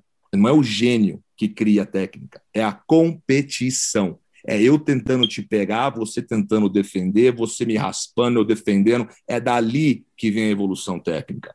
E como o judô japonês no chão é muito mais sofisticado em termos de cânone técnico por todo o século XX, é óbvio que em algum momento eles tinham um, um, um ambiente competitivo, mais competitivo no chão. O judô vai se alterando, ele vai ficando mais voltado para a luta em pé.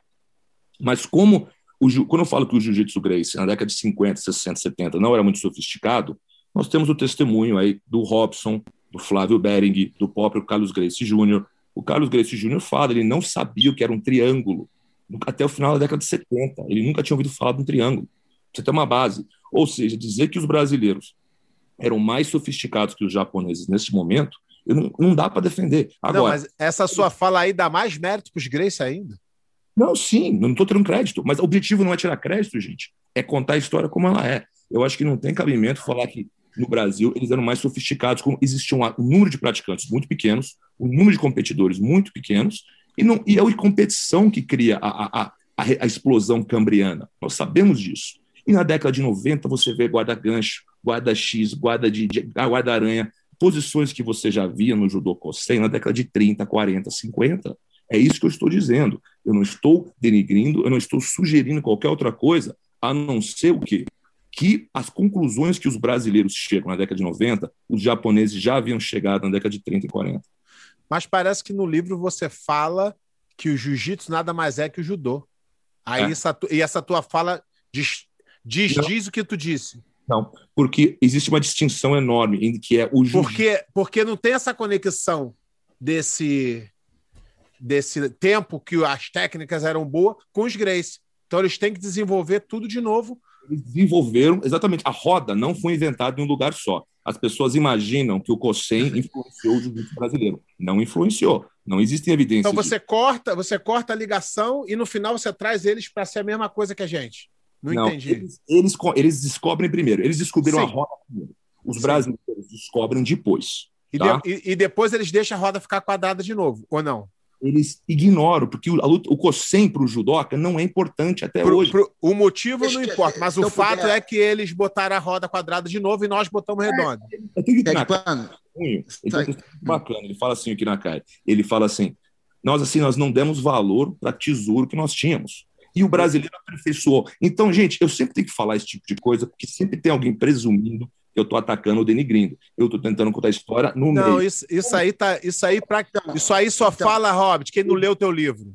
E, é, e deixa eu falar uma. Quem não leu o teu livro aqui. fala, mas quem leu não, não te acusa de nada. A gente está aqui só trocando uma ideia de, de opinião. Na ah, tua ah, opinião, olha, a gente fala. Do que tu apurou, deixa eu, deixa, eu, deixa, eu, deixa eu concordar, deixa eu concordar com o Robert aqui numa coisa. Porque eu acho que existe uma grande hum. confusão.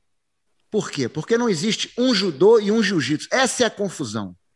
Tem muita gente do lado do judô se aproveitando dessa coisa de que judô é jiu-jitsu para dizer: tá vendo? O que eles fazem é só o que nós fazemos. Não é isso. Nós não podemos comparar o judô atual com o judô pré-olímpico, com o judô Claro. O início da Kodokan do período Meiji. Foi então, uma opção tem, dele, foi uma opção tem, deles se dirigir para esse lado. Perfeito, mas, exatamente. Mas você então eles vão pagar o preço. Do dois. E você também tem vários jiu-jitsu. Tem o jiu-jitsu no Brasil na década de 30, onde eles se consideravam a mesma coisa que os japoneses, e onde havia japoneses com uma técnica de chão altamente sofisticada, Ninguém me contou, não. O próprio Hélio Grace me contou da luta dele com o ONU. E a descrição dele foi a seguinte: parecia que eu estava dentro de um liquidificador. Essa foi a forma como ele descreveu os primeiros rounds da luta dele contra o ONU. E o ONU não era mais pesado que ele. Eram da mesma categoria de peso. E ele falou: parecia que eu estava dentro de um liquidificador. O japonês era bom para burro. E estou falando do chão. Então, isso foi a década de 30. Já na década de 50, havia, sim, na minha opinião, uma grande superioridade do jiu-jitsu no Brasil frente ao jiu-jitsu é, do Japão no chão, salvo exceções. O Kimura é uma delas. Mas, por exemplo, o Hélio Gracie finalizou o Kato, que era um quinto dan da Kodokan no chão, sendo do Brasil. E vamos lembrar, naquela época, o, o, o Japão era o berço da luta, do judô, do jiu-jitsu, era o berço. E o Hélio Gracie aqui no Brasil finalizou o cara no chão. Então, eles já estavam batendo nessa tecla que o judô já tinha caminhado para esse lado diferente, com a ênfase na luta em pé, com a imobilização no chão, sem precisar desenvolver. E os Gracies continuaram lutando numa regra onde tinha que ir até finalizar. Claro que eles ficaram superiores nisso. Então, é o que o Robert falou.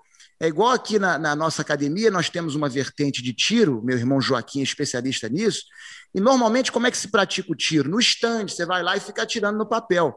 Aqui a gente tem o que chama de force on force, que é uma munição não letal, e você entra num quarto cheio de parede, troca tiro. Quer dizer, sem isso fica difícil, é só ficar tirando no papel. Então você pode ter um cânone técnico fantástico, como o Robert falou, e é verdade, porque eu tenho aqui atrás os livros do Oda, do Tsunetani Oda, e se você olhar, a sofisticação da técnica é inegável. Coisas fantásticas, coisas que até hoje estão sendo desenvolvidas no Brasil, já estavam já fazendo lá atrás. Coisas incríveis. Então, eu não estou negando isso. A sofisticação do cânone do Japão, da luta de chão naquela época.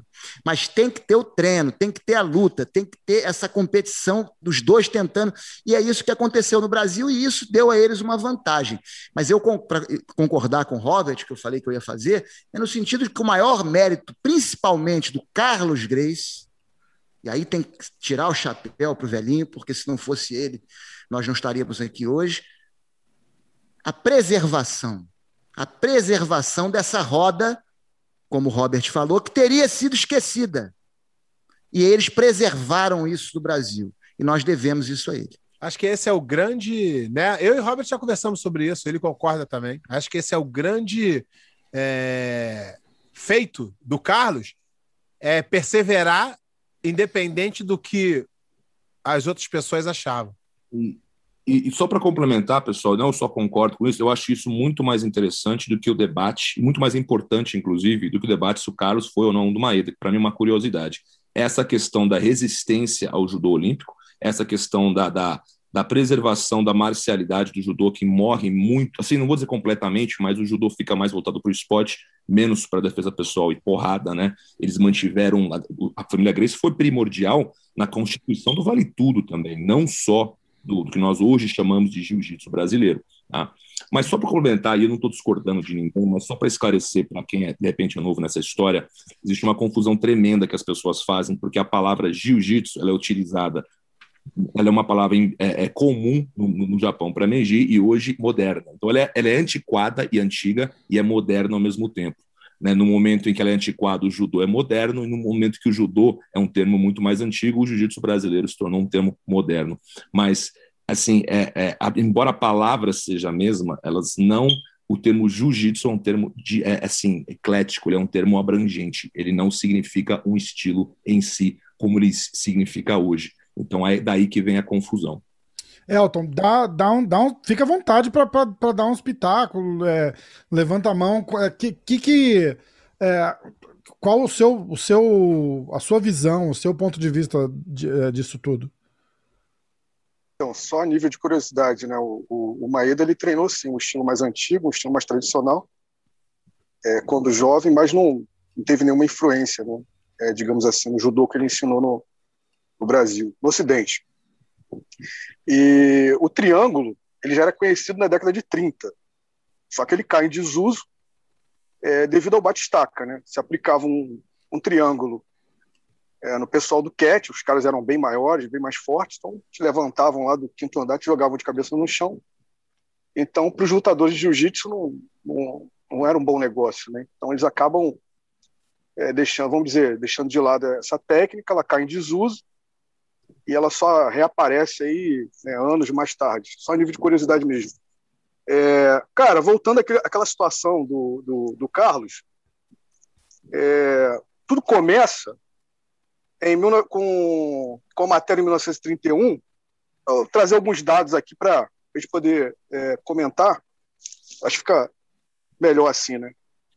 É, tudo começa é, em 29 de 8 de 1931, quando o Donato ele vai à redação do Globo e ele fala o seguinte: é, esclarecer a verdade, isto é, dizer que o senhor Grace nunca foi diplomado por Conde Coma.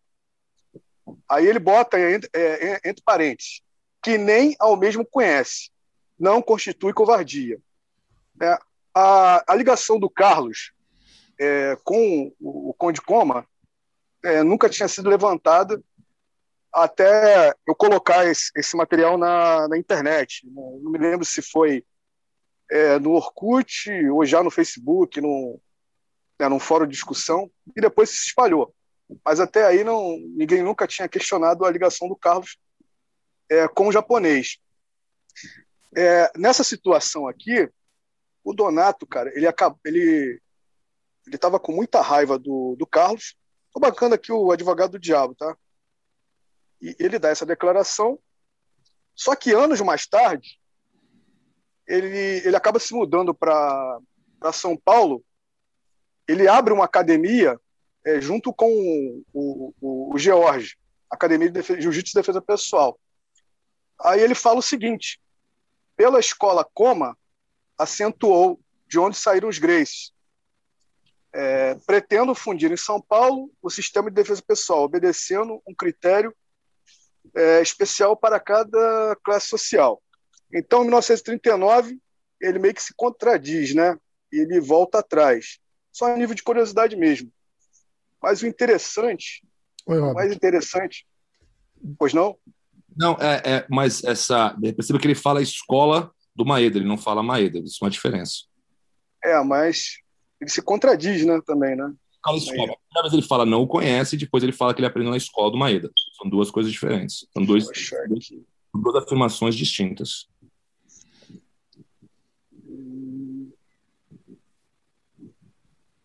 Estou tentando achar aqui pela escola Conde Coma, de onde saíram os Graces.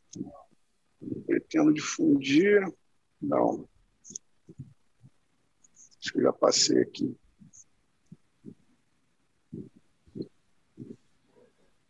Cara, eu acho que o depoimento de academia de jiu-jitsu. Tudo bem, você lembra de cabeça, fala por cima, mesmo só para a gente ter a ideia. Eu acho que o depoimento mais forte aqui realmente é. Ah, achei aqui, ó. É o comandante, ele é o comandante Lim Vasconcelos. Ele fala o seguinte: fui aluno do célebre Conde Coma, no Pará. A maior autoridade que conhece matéria de jiu-jitsu. E nessa época, Carlos Grace também estava aprendendo. Ele fala isso aqui em 1951 ele dá uma entrevista, ele é conterrâneo do Carlos. Tá? Mas 50, 51 os Grace já são famosos. Já são, não, em 30 eles já eram, né? Eles, eles então, muito rápido. Então esse depoimento aí já também não tem uma validade muito grande, porque é interessante para ele ter o, o nome dele associado ao Carlos. Não, mas, o, mas ele, ele, de certa forma, ele ele não era ligado aos Grace, né? Ele não, não, não, não precisa. É, é, Hoje, por exemplo, dá um exemplo. Hoje eu, eu venho do nada, eu pô, peguei minha faixa preta lá em, em Senegal. Não tem ninguém, ninguém nunca foi lá. Aí eu venho para América e começo a falar: não, em 98, eu e, e Hélio Grace fizemos várias aulas. É interessante para mim, isso que eu estou querendo falar. Não que não, que não seja, eu, eu concordo contigo, entendeu? Só estou puxando aí para a gente. É... São suspeitos, né, cara? Não é de é porque é muita política. É muita política, é muita partidarismo, é muito apego, né? Esse cara é meu amigo, esse cara é meu inimigo. E, e pelo mesmo motivo que eu desconfio do Donato, eu desconfio de quase todos, na verdade, cara. Eu sou Bem, Você eu tem aqui também do Iano, né? O Iano, ele, ele dá uma entrevista né, muitos anos mais tarde, e o, ano, e o Iano realmente era. Ele tinha, teve alguns problemas sérios ali com o Carlos e, e o, e o Hélio. Tá? Então não eram melhores amigos do mundo. Estou bancando aqui o advogado do diabo, tá? Só para trazer não, não, é, exatamente, tomou, exatamente. Tomou o posto deles na Marinha, né? Tomou o posto isso. deles na Marinha. A gente está aqui só. É, é, teve muita treta entre o, o Iano e, e, o Carlos e o Hélio, né?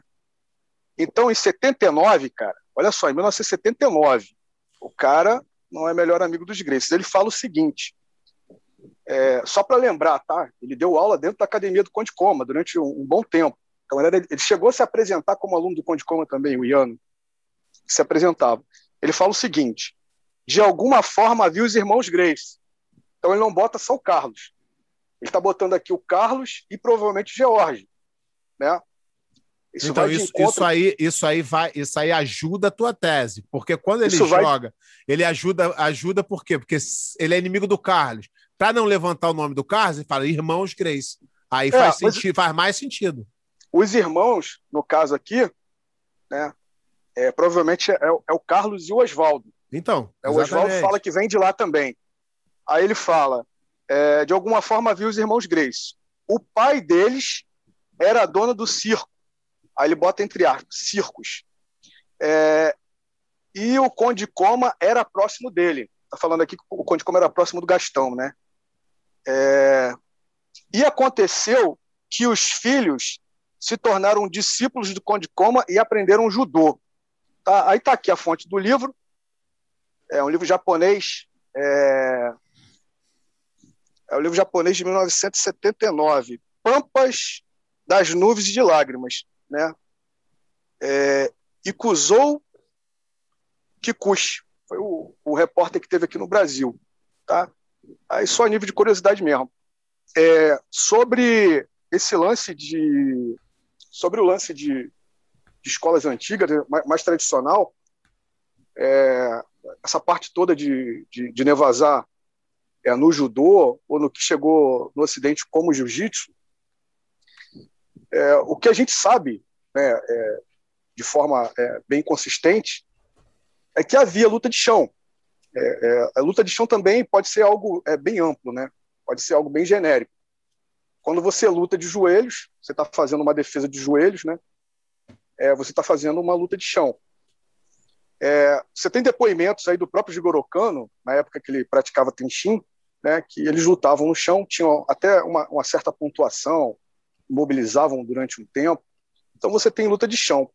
O que acontece com, com o Jigoro Kano, é, com a criação do Kodokan, ele faz mais ou menos ali, né, é, é, como o Sheik, na década de 90, com a DCC. O Jigoro Kano ele percebe né, aquelas competições que estavam acontecendo é, uma década anterior, né, enquanto ele estudava, e até na década mesmo que ele criou o Kodokan, né? década de 1870, 1880. O Kodokan é criado em 1882. Ele percebe, né, naquele ambiente, que não havia uma padronização para essas lutas. É, muitas lutas né, eram, eram sangrentas, os caras saíam realmente é, muito machucados. E, e o Jigoro Kano ele tem uma forte influência do Ocidente. Né? No, no, ainda no século XIX, ele, ele, passa algum tempo no Ocidente, ele, ele tem uma carga ali de influência muito forte é, da luta greco-romana. Quando a gente fala luta greco-romana, tá, não é essa luta que a gente vê nas Olimpíadas, assim quando a gente fala do catch, né, o, o catch scan. Eram estilos de wrestling é, bem mais completos. E para você ter ideia, ali no, no, no final do século XIX, o estilo francês, que é a luta greco-romana, que não é grego, né, né não é grega nem romana, né, ela é francesa, foi desenvolvido na França, é como se fosse o jiu-jitsu nos dias de hoje. Era uma febre, cara. Todo mundo treinava aquilo, né? Você tinha aquilo ali praticamente em tudo quanto era lugar. E no Japão você tinha, por influência né, é, é da educação ocidental, e até influência militar, né, influência militar francesa. O Jigoro ele, ele, ele, ele começa né, a beber muito dessa, dessas informações, desses métodos é, é, europeus. É, tem um kata dentro do judô, cara, que é o Seruku Zenyo, é, tá aqui no Catar, você vê, são muitos movimentos ali do, do, do método, método ginástico europeu. Você vê que está tudo muito ligado. Se você pegar o Gokyo, o Gokyo são né, o grupo de cinco, grupo de cinco, as cinco, é, os cinco grupos de técnicas de projeção. Tu vai ver que é muito, cara, semelhante à, à luta greco-romana. Ou seja, você não tem é, ataque às pernas. É, é, golpe praticamente de quadril, né? E, e, pé. Então, cara, isso faz muito sentido. Só tem o Kataguruma ali, né? O, o, restante é tudo golpe de quadril e, e golpe de perna. Os golpes de pernas também são uma, uma grande inovação dentro do Kodokan. Você também não, não tem essa ênfase na, nas escolas mais antigas. Então, o que, o que, o Jigoro faz, cara? Ele meio que cria um sistema já baseado na, na, na, na luta greco-romana. Né? Por que, que a, a, gente tem que entender isso? A gente entendendo isso, a gente sabe os acontecimentos né, é, posteriormente. O, o que, que vai se dar como jiu-jitsu brasileiro? Né? Isso é, isso é muito interessante. Então você tem ali uma configuração né, de regras que, que ele também está dentro do, dos desafios da Polícia Metropolitana, que foi o que deixou o Kodokan muito famoso. É. Então você, você começa a luta, você não tem golpe de, de, de, né, de, de atemi, é, golpe de percussão, você não pode dar soco, chute, é, é mais uma luta de grappling mesmo. Né? O Gorokano ele reúne aquelas escolas todas ali e todo mundo se baseia nessa, nessa regra de você projetar o seu adversário. O Kodokan era muito bom nisso, tanto na, nas técnicas de quadril quanto quedas, técnicas de perna. Quando você começa uma luta pé de pano e você projeta o, o seu adversário de quadril, você já cai de guarda passada. Olha que interessante. O seu jogo de chão começa ali, com a guarda passada. Então, o Kodokan era muito forte nessa posição, né, que a gente é, é, a gente vê muito isso na luta do, do, do Hélio com o Kimura e do Kimura com o Valdemar. Né, o, Hélio proje, o, o, Kimura projeta a luta clássica de judô, né? Kimura projeta de, de, de golpe de quadril ou golpe de perna, já cai na lateral, guarda passada. Então ele trabalha o nevazar dele, a luta de chão, a partir dali. Então você tem, é, vamos dizer, essa tendência durante toda a década de 80, 1880, né? Você trabalha a projeção, cai de guarda passado, né? E você trabalha o seu nevasar ali. A partir da década de 1890, se reúne alguns caras ali, né? E eles, é, eles passam a traçar é, uma estratégia diferente, né? É, eles não focam nessas quedas aí muito difundidas aí pelo Kodokan. Eles focam em quedas mais simples, ou seja, double leg e single leg. Né? Você agarra uma perna, você agarra duas, as duas pernas. Quando você agarra o adversário pelas pernas, geralmente o adversário cai de costas e você cai dentro da guarda ou na meia guarda. Então você tem um jogo diferente. Você já tem que passar a guarda, né? E quando você acaba caindo, você puxa o adversário para a guarda. O adversário que está em cima, ele tem que passar a guarda. Então você tem aí basicamente um jogo novo. Você tem um jogo da década de 1880, onde você pro, é, projeta seus adversários já caem de guarda passada, e na década seguinte você tem um jogo completamente diferente, onde você derruba caindo dentro da guarda, então você tem que passar a guarda, você tem que ganhar, posição, posição, igual a gente faz no Brasil Jiu-Jitsu, ou quando você é, é, toma alguma projeção, ou tenta alguma projeção de sacrifício, você cai de costas no chão, o que você faz? Você puxa para a guarda. Então tem todo um trabalho ali, é muito semelhante ao que o Royce fez ali no, no é, é, no primeiro UFC, né? Mas puxava os caras para dentro da, da, das pernas, na guarda. Guarda é um mecanismo de defesa, não deixava né, o, o, os oponentes trabalharem, até poder conseguir um, uma finalização, né, tirar uma finalização da cartola. Então, é, o Kodokan, cara, ele perde diversas lutas, ele é surpreendido por, por, por, por, essa estratégia. Né? Veja bem, não é que não existia luta de chão. Luta de chão já existia, todo mundo praticava. O que não se fazia era essa estratégia né? Esses caras que se unem ali contra o Kodokan, né? Todo mundo queria derrubar o Kodokan, cara. Então eles criam essa nova estratégia que é muito semelhante ao que, o que a gente vem fazendo no Brasil, né? Que fica mais tarde conhecido como jiu brasileiro. Você derrubar, ganhar posição, posição até finalizar, ou você de alguma forma, né, caiu de costas, puxar para a guarda e trabalhar por uma inversão, um, né, correr para as costas, ou tirar uma finalização ali né, de, de dentro da guarda. É, not, not, é, notem bem, essas lutas na década de 1890, elas duraram quase uma década, cara. Então, Kodokan, enfrentando esse pessoal, eles se reúnem, começam a buscar melhorias no Nevazal. O sujeito que estava de frente disso era um aluno do Jigorokano, o, o Isogai, Hajime Isogai. Ele vai ser muito importante depois lá na formação do, do, do que a gente conhece como Kosen Judô, né? Então, eles se juntam ali na missão de sanar essa falha no Nevazar. Cara, os caras levaram isso tanto, tão a sério, tão a sério, que a luta não começava mais em pé. Os caras já começavam ajoelhados. Você vê como a cabeça do Kodokan estava voltado para aquilo. No final, né, o Kodokan já tinha superado essa falha. É, muitos é, é, lutadores aí acabaram vencendo né, os seus oponentes no chão, muitos lutadores do, do Kodokan acabaram vencendo seus, seus oponentes no chão. Esse pessoal se une ali a um movimento que estava sendo criado pelo Jigoro Kano, né, para se criar um jiu-jitsu moderno. Todo mundo fica em paz. O que acontece? É esse jogo que chega no, no Ocidente. Tá? Você começa a entender, é esse jogo que chega durante a, a, os, primeiros, os, primeiros, os primeiros anos ali do século XX. Esse jogo chega no, no, no Ocidente, lutadores, a grande maioria era do Kodokan, até mesmo lutadores que não eram oriundos é, é, diretamente do Kodokan, mas conheciam o método do Kodokan, era a faixa preta do Kodokan. Isso que ano, é, isso? Que ano é isso? Ah, cara, 1900. Os primeiros a chegarem ali é, foi 1899, o Tani, né? 1898. Não, mil, é, é, mil, 1904, 1900, é por aí. Não, na Inglaterra, na Inglaterra ele chega um pouquinho antes com Barton Wright, 1898, 1899. É, por aí, né? É, tem uma galera, uma galera que chega ali. Você já tinha uma galera, uma galera rodando, rondando ali sobre, é, é em Londres, Nova York, mas esses caras não tiveram assim uma grande influência nesse, nesse, nesses, nesses combates né, contra o pessoal do CAT. É, quem vai ter realmente um, um, uma influência muito forte nesses combates aí é o, é o, é o é Miyake, né? É o Tani, é o, é Não, o próprio é, Maeda. Os irmãos Tani chegaram. É.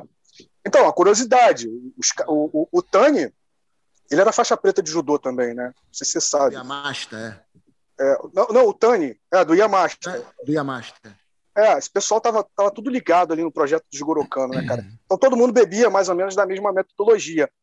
Mas o jogo que chega no Ocidente é justamente esse jogo de você levar a luta até a, a finalização. Porque não, não, existia um padrão, né? O, o, o, próprio Maeda, como você falou muito bem lá, o Maeda ele, ele escreve em cartas lá falando que ele não ligava muito para Nevazar. É claro que ele sabia lutar no chão, né? Mas ele não tinha essa ênfase em Nevazar. Quando os caras chegam no, no Ocidente, eles vão começar a enfrentar esses lutadores de cat, de luta greco-romana. Os caras eram muito grandes, muito fortes, muito mais pesados e eram muito bons também em derrubar. Sabiam muito bem botar para baixo.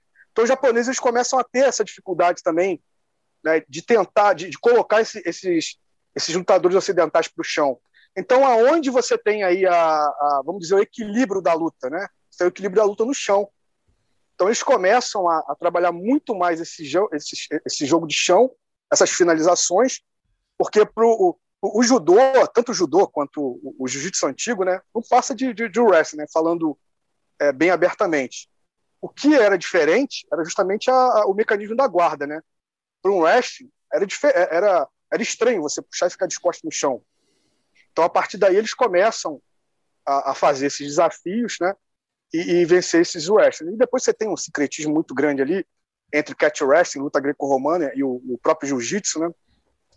Que, que vai dar origem aí a um, a um, novo estilo de catch, né? E isso, e isso tudo chega no, no Brasil também, né, cara? Não só o, o, o catch com essa forte influência de finalizações é, do jiu-jitsu, com, como o jiu-jitsu também, com muita, muita manobra de wrestling, com muita técnica de savate. Isso acaba sendo adaptado no, no, no Brasil também é muito interessante, cara, o que a gente faz no Brasil. E, porque... e tem, tem história que no Brasil a luta livre, o Wrestling chegou da mesma época que o Jiu-Jitsu ou não? Não, ele chega um pouco antes, cara, mas ele realmente só, só se torna é, é, mais perceptível é, bem mais à frente, lá na, nos anos 30, ali com, com o Carlos e o, o Manuel Rufino.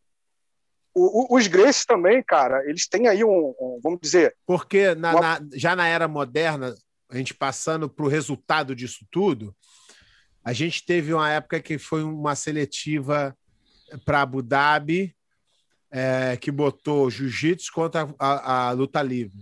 E foi um passeio. Onde é que você acha que, que a luta livre perdeu espaço aí? Sendo que era teoricamente, pela história que se conta, eles deveriam estar à frente do jiu-jitsu? Eu acho que foi a, foi a mesma coisa que aconteceu com o judô, né? Você tinha um judô bem mais completo, aí devido a, a, ao sistema olímpico, é, esse sistema. É, não, olímpico. mas eu tô falando luta livre, luta livre esportiva, que o brasileiro. É, mas a, a luta livre ela tem a, a, origem na, na, na, nesses modelos que acabam se tornando mas ele é, modelos mais, olímpicos também. Mas ele Oi? vem mais do catch do que da olímpica? Isso, o catch ele acaba virando o estilo livre, o que a gente conhece hoje como estilo livre, né? Freestyle. Era o catch de antigamente. Não é luta, A luta- livre. A Não, luta é- livre vem de onde? A luta É, livre a luta- esportiva que eles, eles fa- o- fazem hoje- em dia. É, a luta livre esportiva, ela é mais ou menos é, é muito parecida, a história dela é muito parecida com a, com a história do jiu-jitsu, é uma construção coletiva. Você tem vários indivíduos em vários momentos da história né, trabalhando e contribuindo para o desenvolvimento dessa, dessas modalidades, né? Que vamos dizer assim, acabam se tornando é, a modalidade nacional. Então, o que, que a gente tem hoje realmente como a, a modalidade nacional? A capoeira, o jiu-jitsu brasileiro e a própria luta livre, né? A luta livre brasileira. A luta livre que a gente conhece hoje, como luta livre esportiva, ela tem origem na luta greco-romana, antes das Olimpíadas, que era uma luta greco-romana muito mais completa. Ela tem a origem no catch wrestling, né, no, no can, que era uma luta também que já vem do, do Então, mas tu, falou, Estados mas tu falou que essa luta era mais parecida com a gente antes. Aí essa luta virou olímpica. É, então, essas duas, essas duas modalidades, tanto a luta greco-romana quanto o catch, eram modalidades muito mais completas.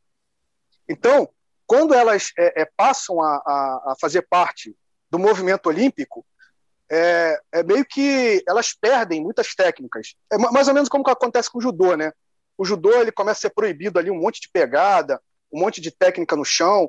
É, o, o catch ele passa por esse mesmo processo. O catch é a luta greco-romana. Só que no Brasil, isso cria raiz.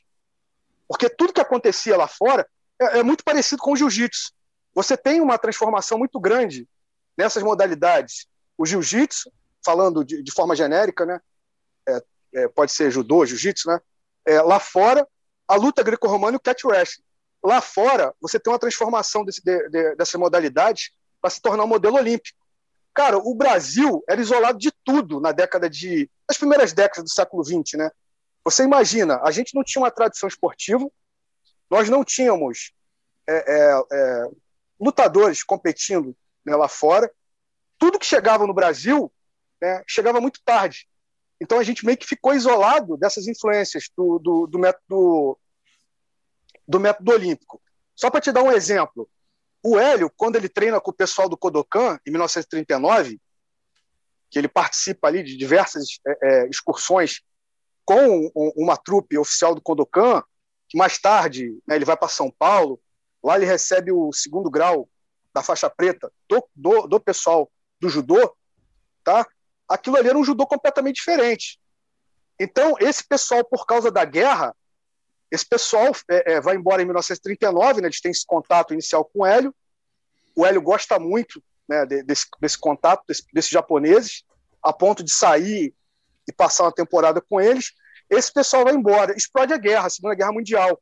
Cara, o Brasil fica fechado para esse pessoal de 39 até 52. Então, quando essa galera do judô volta para o Brasil, a galera também do, do catch wrestling volta para o Brasil e vem falar: ó, isso aqui é o catch wrestling, isso aqui é, ou é a luta olímpica, né? Ou é o judô, ou é o jiu-jitsu moderno. Os caras aqui no Brasil eles não reconhecem isso. Eles ficaram fechados muito tempo. Não tiveram essa, essa influência de fora. Por isso que o, o Hélio frisava muito bem: não, o meu jiu-jitsu não é isso aí, cara. Isso aí que vocês estão ensinando não é meu jiu-jitsu. É onde você tem o primeiro racha ali, né? Na, na, na década de 50. Então, a, a, a, nossa luta livre, a luta livre brasileira, ela também é uma construção coletiva, diversos personagens. Um personagem mais importante é o Tatu, que assim como o Hélio, ele faz uma ponte, um, elo histórico da, daquela modalidade que era praticada na década de 30 até os nossos dias. O Tatu deu aula até a década de 70, cara. É, eu sei que muita gente não vai gostar disso, mas 90% da luta livre praticada no Brasil, luta livre, a luta livre esportiva, vem da linhagem do Tatu. Isso aí o pessoal pode, é, é, pode reclamar, mas isso aí é fato. Né? Então, essa luta livre, ela também tem as suas origens ali numa modalidade muito mais antiga, assim como né, o, o, o jiu-jitsu brasileiro. E quando eles chegam né, com, com, vamos dizer, esse ideal olímpico, esse movimento olímpico, os caras não aceitam. Só que a luta livre ela se perde também como o judô. você não tem um, um, um, campeonato, você não tem uma federação. A luta livre dormiu no ponto, né? Vamos, vamos dizer assim. Você tem a, a criação da Federação de Judô em 1960. O jiu-jitsu percebeu que para crescer tinha que também criar uma federação. Então a, a, eles criam ali mais ou menos em 65, só é oficializado em 67. A luta livre não, cara. A luta livre ela só tinha um departamento dentro da Federação de Pugilismo. A Federação de Pugilismo ela agregava tudo: boxe, judô, jiu-jitsu, capoeira. Né? Então eles dormem no ponto. É, Elton, vamos só, só, Deixa eu só te interromper um pouquinho, só para a gente não, não fugir muito da, da, da, da parada do jiu-jitsu e não entrar nessa, nessa, nessa questão só exclusiva de, da, da, luta livre. Eu queria, eu, eu queria tentar entender, porque o Robert fez o. Tem, tem o livro do Robert, tem o teu, e, e, e, e, tem alguns pontos de vistas assim que são interessantíssimos e diferentes um do outro. Acho que o, o, o, o Pedro é o que, que leu os dois livros, né, Pedro? O que, que você. Se, se você tivesse que é, fazer uma, uma referência, assim, sei lá, de três pontos, três bullet points, assim, de, de, de cada livro, o que, que você acha que seria a maior, é, de repente, diferença, talvez, uma uma palavra pobre, mas é, entre, os, entre os dois, assim, para a gente tentar voltar na, na, na, na parte cultural e, e, e jiu-jitsu. Falar o que eu acho importante dos, dos dois livros fazem, trazem uma coisa que eu considero muito importante, sempre considerei, que é uma visão mais objetiva da história. Claro que no livro do Robert ele coloca a opinião dele, mas deixa claro o que é opinião e o que é fato histórico. Ele faz essa diferenciação muito bem. Mas eu acho que a história, durante muito tempo, ela foi contada de forma muito passional. Né? Havia ali essa questão emocional, né? esse apego emocional. Primeiramente, pelos filhos do Hélio Grace, né? com a introdução do jiu-jitsu nos Estados Unidos e a necessidade de ter que contar uma história. E a história é contada pelo testemunho oral. Né? Histórias que eles escutaram na mesa de jantar, né? E como o Robert falou, isso vai mudando. Né?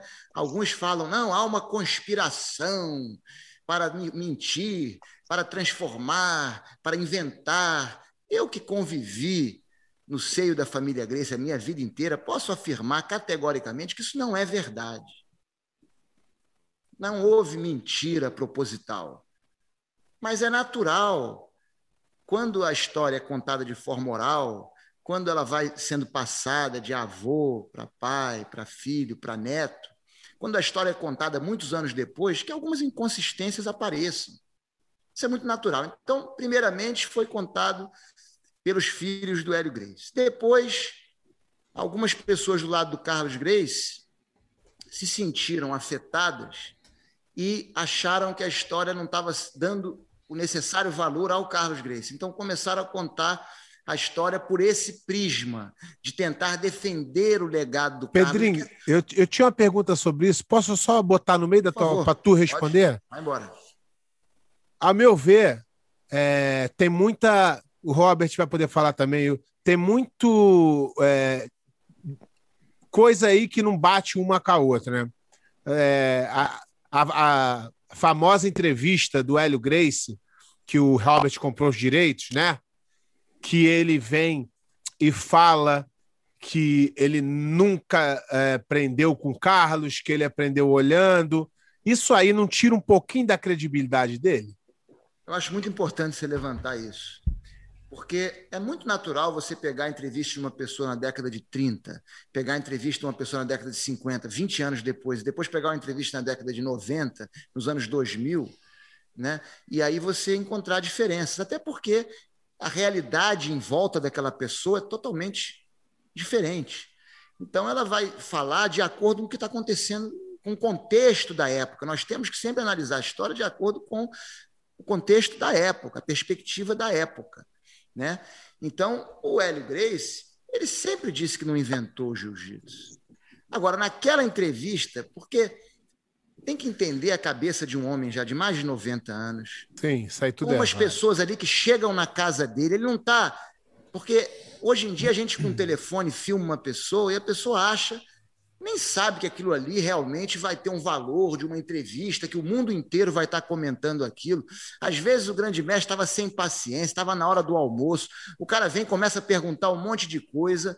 Mas ali não tem gente... influência do Rório? Não, não é que para ele, pra ele falar, para ele é... fazer não. uma narrativa que venderia melhor aqui? Não, não acho. Eu acho não que, acho. Não acho porque o Hélio Grace não, não era desse estilo. Não, mas ele já estava, quanto falou, 90 falar, anos. Não, mas ele sempre teve muito lúcido. Eu vou te falar o que que era. Ele era um cara muito competitivo, pavio curto, e ele estava muito incomodado com certas coisas que estavam sendo ditas por pessoas da própria família dele. Então ali virou discussão.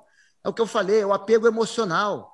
Então, o que deve o que a gente deve agora, que eles não estão mais aqui, o que deve ficar então, eu te, claro. Eu só te perguntei para você não, foi clarificar, eu porque eu sou, eu sou, eu acho independente se algum momento ele trocou é. de narrativa Exato. ou que e não, não mancha em nada a, a, a história dele. É. Ele é intocável para mim.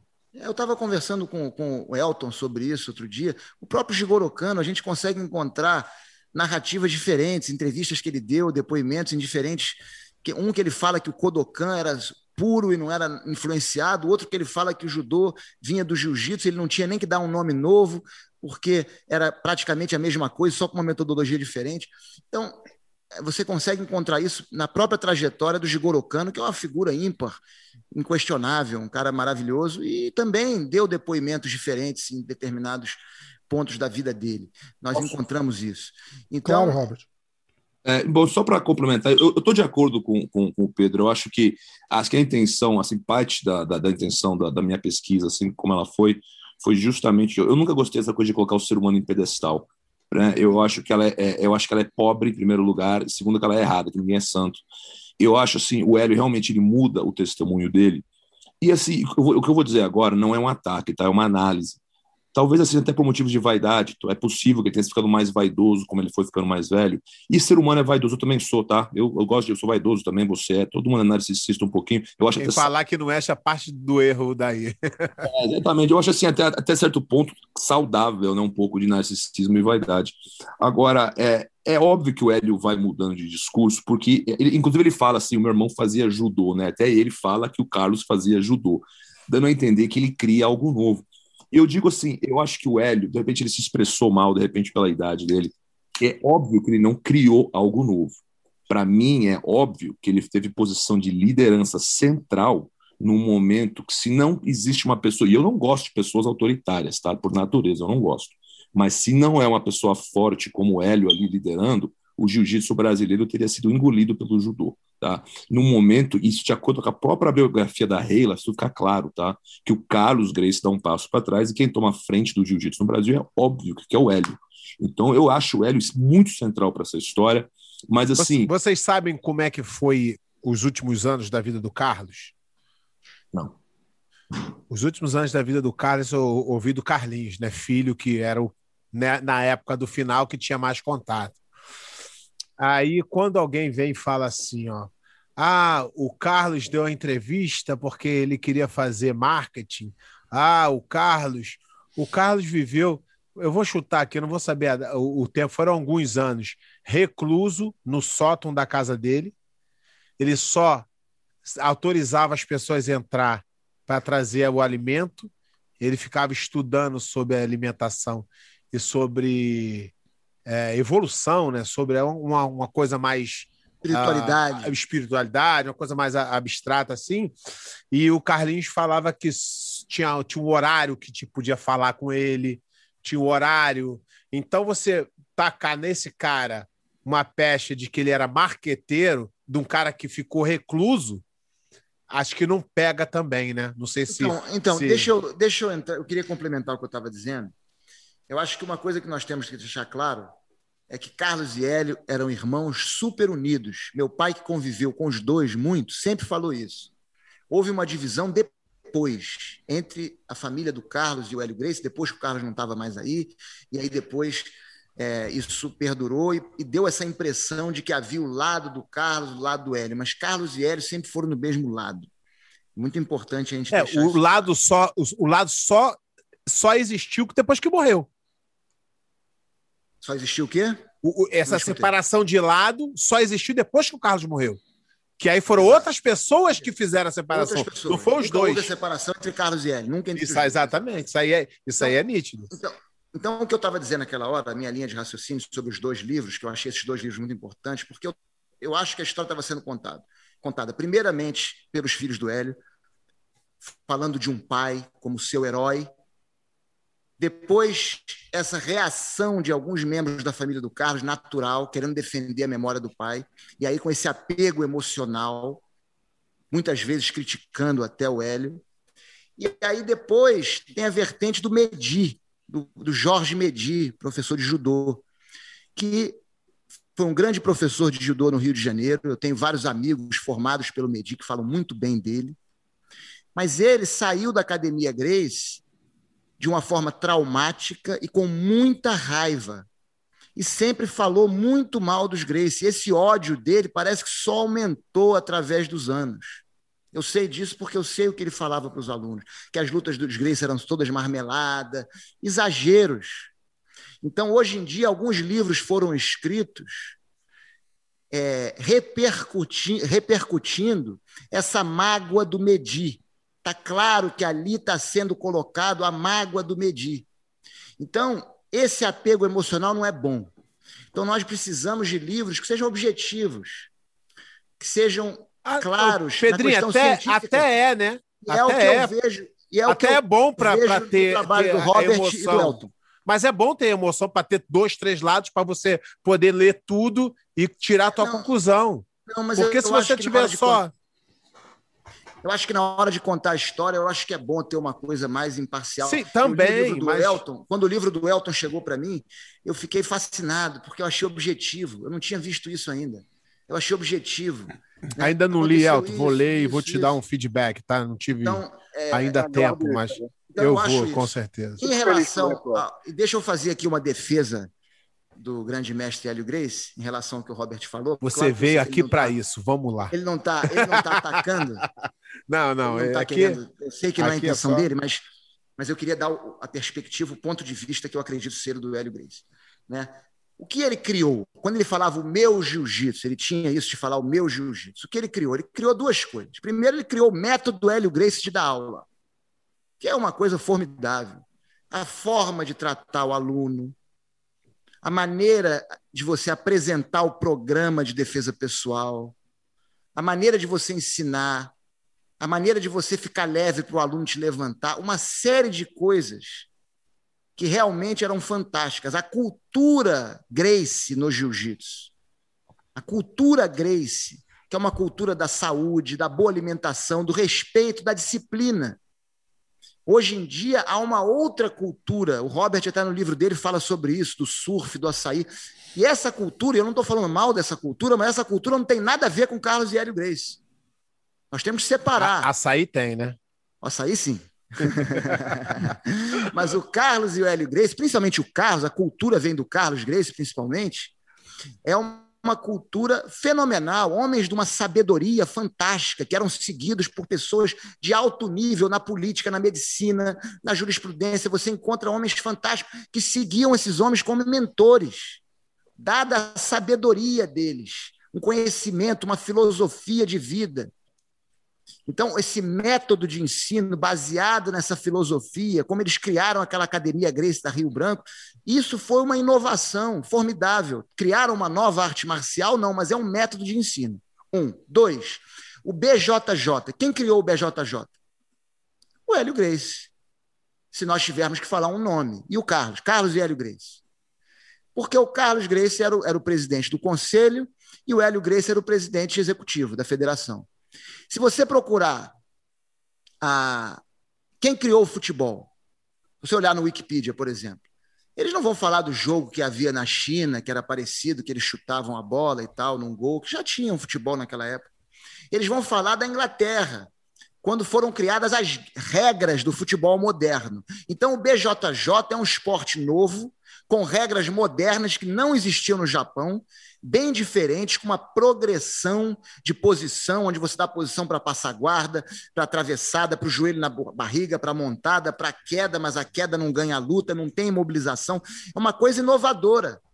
Isso é criado na década de 60 pelos irmãos Grace. Então, quando o Hélio Grace diz eu criei, nós criamos, ele e o Carlos, ele está falando dessas duas coisas: uma metodologia de ensino. Não, mas eu, e... eu, acho, eu acho justo ele falar meu. Justíssimo. É dele mesmo. Então, então é isso. Então eu acho que nessas entrevistas a gente tem que analisar e entender o contexto. Ele pode ter se expressado de alguma forma. Eu me expresso mal às vezes, todo mundo se expressa mal. Às vezes, uma campeão, palavra colocada de forma. Nisso. Às vezes, uma palavra colocada de forma equivocada. Às, às vezes, você pensa de uma forma é. e você fala, às vezes, duas coisas parece uma, isso é normal. É, então, Mas eu vou, eu vou aqui é, falar um pouquinho. Eu, eu não vou falar que é mérito meu, porque foi um pensamento junto. Tem um, um, um, grupo que é da Barra Grace antiga, lá dos Faixa Preta, e aí os caras estavam comentando sobre o vídeo do Fábio, né? Que falou, não sei o que, não sei o que lá, não sei o que lá. E aí a gente chegou a uma conclusão que na história mundial não tem ninguém que fez uma coisa extraordinária e perpetuou isso com a família. Se vocês puderem pensar aí e dizer é, Santos Dumont, filho deles, inventou o jato? Não foi. A única família mundial que fez uma coisa enorme, vamos mudando nos méritos. É, Carlos e Hélio por terem iniciado e, e criado, vamos botar assim. Os filhos do Carlos, os filhos do Hélio, os netos do Carlos, tem bisneto agora que que que está lutando. Então isso é inédito no mundo. Não estou falando de luta não, inédito no mundo. Não tem nada nem parecido nisso. Entendeu? E não é uma coisa fácil, porque quando tu vem com a pressão de já vindo da família, e a, a, maioria das vezes nunca dá certo, né? O cara quando é. vem com a então isso é, um, é, uma coisa inédita, então tem que dar o crédito total à família Grace. E só para completar separar. mais uma coisinha, naquela coisa que o Robert falou da vaidade, eu acho que era mais uma questão. O Hélio Grace era uma figura muito humilde, pouca gente sabe disso, mas era muito humilde. E ele não se sentia valorizado. Ele, nessa, nesse final de vida, ele não se sentia valorizado, por incrível que pareça. Ele não se sentia. Então, talvez ele, tava, ele tivesse expressando isso em algumas dessas entrevistas que vocês citaram. Entendi. Robert. O Robert está no mudo. Não, eu tô. Assim, na verdade, essa, essa conversa toda, é, existem pouquíssimas desavenças, tá? Assim, eu não chamaria assim. Eu estou concordando tudo que o, que o Hélio, o Elton, até onde eu conheço, né, porque eu não leio japonês, então é, é eu estou de acordo. As conclusões do, do as posições do, do, Pedro Valente, eu acho, pô, eu estou de acordo com 99%, tá? Assim, eu gosto sempre de enfatizar que o objetivo de, de tudo que eu, nunca foi atacar ninguém, mas assim, sempre tem essa impressão. Mas eu acredito sim que houve uma injustiça com o Jacinto Ferro, houve uma injustiça enorme com o Gel Mori, houve uma injustiça enorme com o Jorge Grace. Ó, você quer falar de, de, de, de, quem ensinou Grace? Existe um caso muito mais forte a ser feito com o Gel Mori, que é uma coisa factual que ninguém discute, inclusive, né, que houve uma rela relação entre os dois. Mas, assim, é, é, é, que houve uma injustiça enorme com essas pessoas, por motivo de partidarismo, conforme essa história foi sendo contada, o que acontece? Ah, esse cara não é mais meu amigo, então não vou falar dele. Esse cara é meu inimigo, então as pessoas vão eliminando aquelas pessoas que fiz... Pensa nos seus próprios professores. De repente, um que você teve uma desavença, você, quando conta quem, é seu, quem foram os seus professores, você acaba, por motivo, por, por, por razões emocionais, você acaba negligenciando uma pessoa que fez muito por você. Mas né? isso não seria mais pelo fato deles não ter não, não deram frutos para o nome se perpetuar? Eles deram. E o, e o Grace deu muito fruto. Mas eles deram frutos. O Geomori deu muitos frutos. É a família Grace, é o Carlos. Entendeu? Jacinto Ferro deu frutos. Jacinto Ferro deu muito frutos. É o Carlos, é o Hélio. Tá? Esses são os frutos da. da... Então, eliminar o Geomori, o Jacinto Ferro e o Jorge Grace dessa história, que eu acho um absurdo. Não, não, eles estão na história, mas eles perdem força porque eles não perpetuam os alunos, porque eles, vamos dizer, ele deu aula para o Hélio e para o Carlos, mas o Hélio e o Carlos montaram a coisa deles e tocaram para frente. Não estou dizendo, veja bem, eu não estou dizendo que o não estou sugerindo que o Geomori, o Jorge Grace ou o Jacinto sejam mais importantes para essa história que o Carlos e o Hélio, longe de mim. Agora, que eles são mais Lógico, tem que ser citados, lógico. agora que o Gel Mori. eu acho, eu acho importante dizer o seguinte: que o Maeda às vezes, só, desculpa, desculpa. Eu, eu acho importantíssimo enfatizar que o papel do Maeda sim é exagerado nessa história em relação do Geomori. Eu não vejo dúvida, para mim não tem dúvidas disso, até porque você verifica a relação do Carlos com o Geomori e com o Jacinto Ferro. Então, a, a, e do Jorge, para mim, são as três pessoas mais prejudicadas na narrativa oficial que tiveram sim um papel fundamental no desenvolvimento do jiu-jitsu no Brasil. Mas no livro da Reila, ela, ela levanta bem mas- esses nomes. Pouco, mas não, e de maneira assim, não da maneira mais correta, tá? Não assim mas vamos lá, só, da, da- da- da- da relevância. Só, só, só uma coisa que eu acho interessante frisar. A história né, que as pessoas reclamam é a história que foi contada pelo Horion. né? Foi a primeira pessoa a contar a história. O Horion tinha obrigação de falar do Geomori. Eu acho que o Horion nem sabe quem é Geomori. Porque o Carlos Grace, ele não deu muitas entrevistas contando da história. Tem uma da revista Manchete que é pequenininha, e ele cita o Donato Pires dos Reis, por exemplo. Então, nós não temos, e naquela época, eu lendo jornais antigos, os jornais antigos, não havia esse costume que há hoje em dia de perguntar detalhes da história, com quem você aprendeu. Então a coisa não era muito.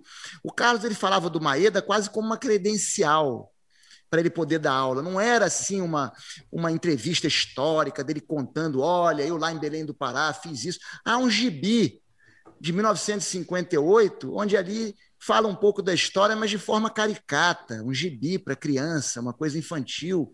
E ali tem alguns pontos, mas nós não temos é, entrevistas do Carlos, então o Carlos nem teve muita oportunidade de contar esses detalhes.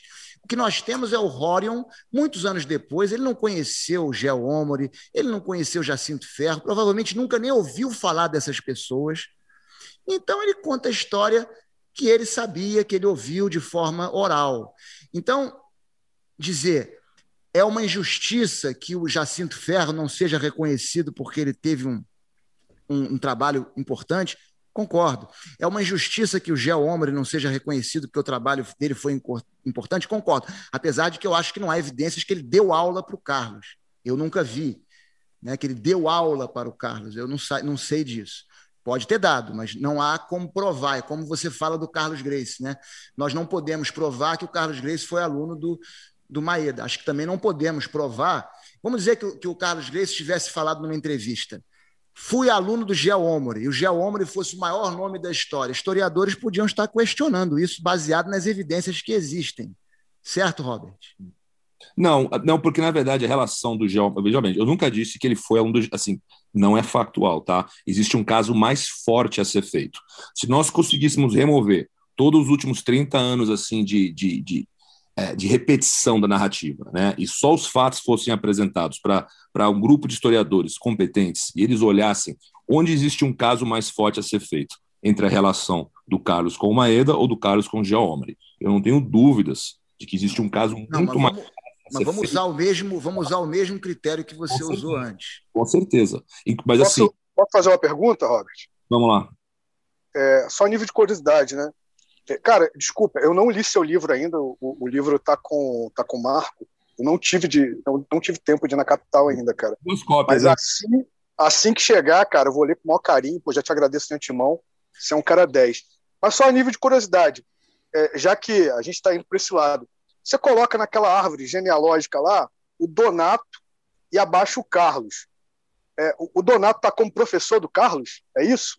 Olha, existem assim, é, existe óbvio para mim que existe uma hierarquia, tá? Uma porque existem duas interações entre Carlos e Donatos, né? uma, em, uma em Minas Gerais e uma em, na, na, abertura da academia em setembro de 1930.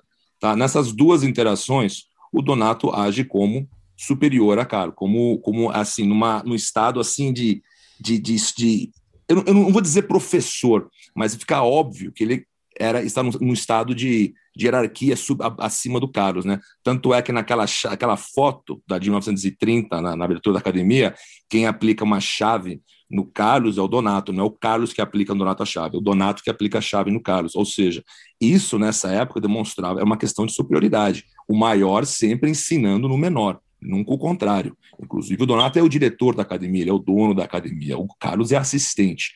Então, fica claro ali que existe sim uma hierarquia entre o Carlos e o Donato, onde o Donato está acima do Carlos. Agora, quanto que ele é, quanto que se ele sabia tanto mais que o Carlos, eu não sei, não tem como saber. Agora, que eles interagem, o Carlos como assistente do Donato, o Donato como superior dele, isso fica claro. Cara, mas, mas levando por esse lado, você tem lá o, o, o dando uma queda no, no Conde Coma. A foto mas, do dando uma queda no Conde Coma. Eu, eu, eu, eu, eu, já me mostrou essa foto, já tinha visto essa foto, na verdade, mas eu sou muito cético em relação a ela por diversos motivos. Eu não acho que seja Conde Coma. O primeiro é que você não vê o rosto, você é uma pessoa de costas. Esse é o primeiro motivo. Pode ter sido qualquer um. Era uma pessoa de cabelo preto. Segundo, que essa nessa época existia sim uma hierarquia de quem aplicava o golpe era o professor. O professor nunca queria ficar apanhando na foto, até porque o cara ia passar muitas vezes a vida toda e ia tirar três, quatro fotos do jornal. O cara não queria sair apanhando. Né? Então, eu acho quase impossível uma pessoa que late da fama do Maeda deixar um novato como o Mário Aleixo na hierarquia das artes marciais. Eu acho que o, assim, não há dúvida da celebridade do Maeda sobre o Mário Aleixo, até porque ele é brasileiro e o brasileiro não tinha credibilidade nessa época. Como o americano até hoje sofre para dar aula de Brasília Jiu-Jitsu nos Estados Unidos, o brasileiro sofria para dar aula de qualquer arte marcial japonesa no Brasil. Ah, você é americano e dá aula de Jiu-Jitsu. Mas é difícil, porque eu falo português. Cara. sacaneando, sacaneando. Tu é mais brasileiro que americano. Um sotaque. Se eu quiser pegar mais aluno, eu mando um sotaque, aí eu pego mais aluno. mas, mas, olha só, o, o Maraleixo, cara, o, o Maraleixo ele era, ele era chefe da defesa pessoal da Guarda Civil. Mas... E o Conde Como ele passa um tempo dando aula na, na, na Guarda Civil. Mas... É quase impossível eles não terem não, mas é, eu é conhecido, tá? Assim, eu acho provável, né? Mas assim, não vou dizer que eles se conheceram, mas eles, é provável. E Agora... essa foto também que ele apresenta é mais ou menos uma foto de lembrança, porque ele só publica essa foto muitos anos depois, entendeu? Exatamente. Mais, esse é o terceiro motivo porque eu sou suspeito dessa foto porque nessa época o Maeda já não estava mais no Rio de Janeiro. A foto foi publicada em 1920, embora ele afirma, o Mário Aleixo, que ela tenha sido tirada em 1915, quando ele dá aula para a Guarda Civil.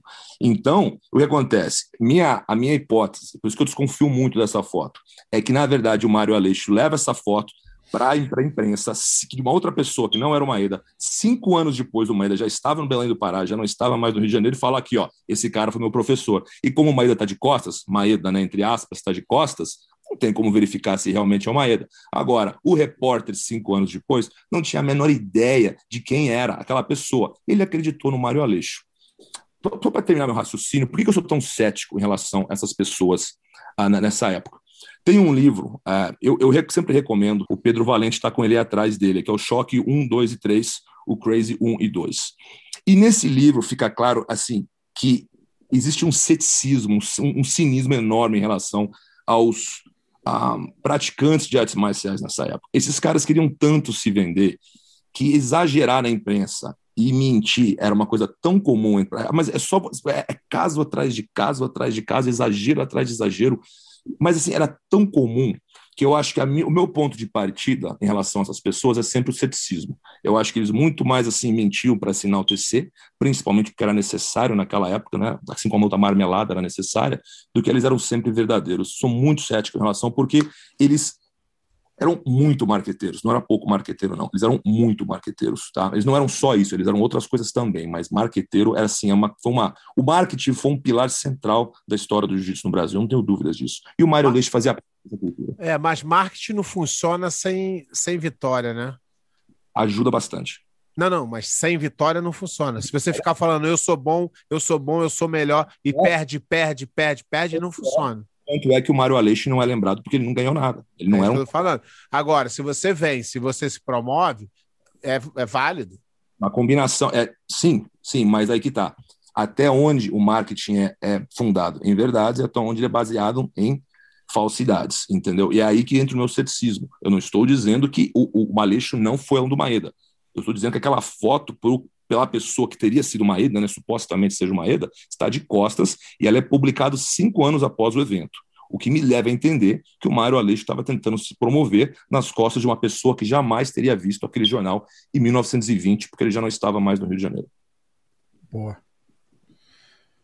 Pedro, fala. É, eu, eu, vou, eu vou martelar. É, na verdade, quer ver? Você tem é, de, de cabeça aí, Robert, é, a, aquela, aquela história da. Os, os, os 14 pontos, eram 14 que o, que o Fábio levantou, que a gente ia, que a gente ia discutir. Memória todos, assim, não, mas eu tenho alguns. Tem algum específico. Joga uma meia dúzia aí, só pra gente, pra gente de, debater com uma, com uma guia a maioria, né, ele fala que eu fui mal educado com a biografia da Hale. Eu recomendo a biografia da Hale, inclusive eu li, li três vezes o livro dela. Eu acho, sim, uma leitura muito legal. Mas, assim, a nível de biografia, ela é partidária. Óbvio. Olha lá, o pé tá mostrando ali, ó. Claro, ela é filha do cara. É quase claro que ela é filha do cara. Ela ser imparcial, entendeu? Então. Se eu escrever assim, uma, eu vou ser também. Já falo ali, antes. Ali atrás também. Eu vou ficar bem bonito. É. Se eu fizer uma do Carlos, eu vou também ser. Acho que vou que ela. Não, tá em algum lugar ali. Se eu puder, se eu puder eu falar uma coisa. É, só para terminar, rapidinho. Só pra... Completa, Robert, completa. Então, mas assim, eu, eu, eu acho importante, sim, a biografia da Rela é importante, porque tem muita coisa ali, a dinâmica da família, que eu não sabia, que eu gostei muito de ler. Mas a nível de biografia, ela é problemática, porque uma biografia ela tem que ser, ela tem que mostrar tudo, né, o máximo possível disponível. E ela se baseou demais assim em testemunhos da família e amigos da família o que torna os testemunhos menos relevantes. Não que eles não sejam relevantes, mas eles perdem bastante do ímpeto porque são todos amigos e membros da família. Entendi. Se eu puder falar algumas coisas aqui em relação, primeiro, ao ceticismo do Robert, que eu acho muito saudável, e eu acho que essa discussão aqui é muito importante. E até Não, que é nós, em alguns demais. assuntos, estejamos de lados opostos. O né? que melhor ainda, né? O que melhor ainda. É. Por exemplo, ele colocou o lado do Donato, do Donato ser superior ao Carlos. Né? E eu considero que isso é uma possibilidade, mas eu também considero que isso não seja um assunto encerrado. Vamos dizer que os dois sejam iguais. Né? Os dois são iguais. Só que o Donato tinha uma posição social maior que a do Carlos. O pai dele era desembargador. Ele talvez fosse um investidor na academia mais importante. Talvez ele tivesse conseguido aquelas matérias no jornal que saíram, então ele era amigo do cara que foi fazer a reportagem, então por isso ele estava numa posição de destaque. Em Belo Horizonte, ele foi que convidou, porque ele tinha os contatos políticos, o Carlos Grace dá até esse crédito a ele quando dá entrevista à revista Manchete, que através do pai dele, desembargador Pires dos Reis, ele conseguiu lá com, com, com Bias Forte, lá em Belo Horizonte, para dar aula para a Polícia Especial. Então, quem arrumou isso foi o Donato. Isso talvez não queira dizer que o Donato fosse superior ao Carlos em jiu-jitsu. Talvez ele fosse superior ao Carlos em questões de nível social e econômico, e por Capitalista isso. Capitalista do projeto, né? É, e por isso ele ali estava numa posição de, de, destaque. Até porque, se eu não me engano, Robert, me corrija se eu, tô, se eu tiver errado, mas eles não dizem que o Carlos Grace era assistente. O assistente era o Jorge, o Carlos apresentado como professor. E era o Jorge como assistente. Acho que a palavra era monitor. Acho que a palavra monitor, monitor, e assistente. monitor e assistente. Era, era, monitor e assistente, agora não lembro qual que era qual. Mas assim, você vê, até porque o, o, Donato está no meio da foto, o Carlos está de um lado, o Jorge do outro, e quando a chave de ser aplicada. Então, o que eu estou querendo dizer, eu, eu, eu, concordo com você, eu não estou colocando meu pé para com certeza foi isso. Inclusive, na, na genealogia que eu, que eu criei, que o Elton menciona, é, eu, eu deixo claro, olha, isso aqui pode estar errado e pode vir ser corrigido no futuro, porque é assim que a historiografia é feita. Agora, para mim, existe, baseado no que nós, na relação do Carlos com Maeda, me parece sim que existia uma, uma mas pode pode ter razão, mas assim, baseado no que nós sabemos, não na especulação, o, o, o Donato, quando interage com o, Carlos, com o Carlos, age em posição de superioridade hierárquica, tá? Agora, a razão disso a gente não sabe. Não era, realmente eu não sei. Nós não sabemos.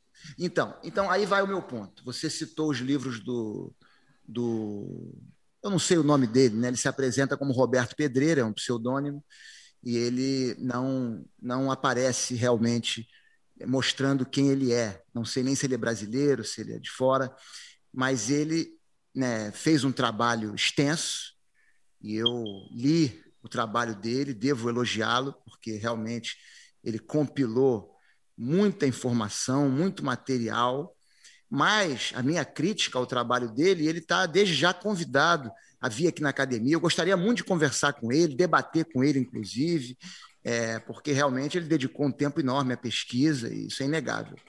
Mas eu sinto nele uma tendência muito forte anti-Grace. muito forte. E muito influenciado por essa mágoa do Medi. Justificado ou não, para o Medi ter.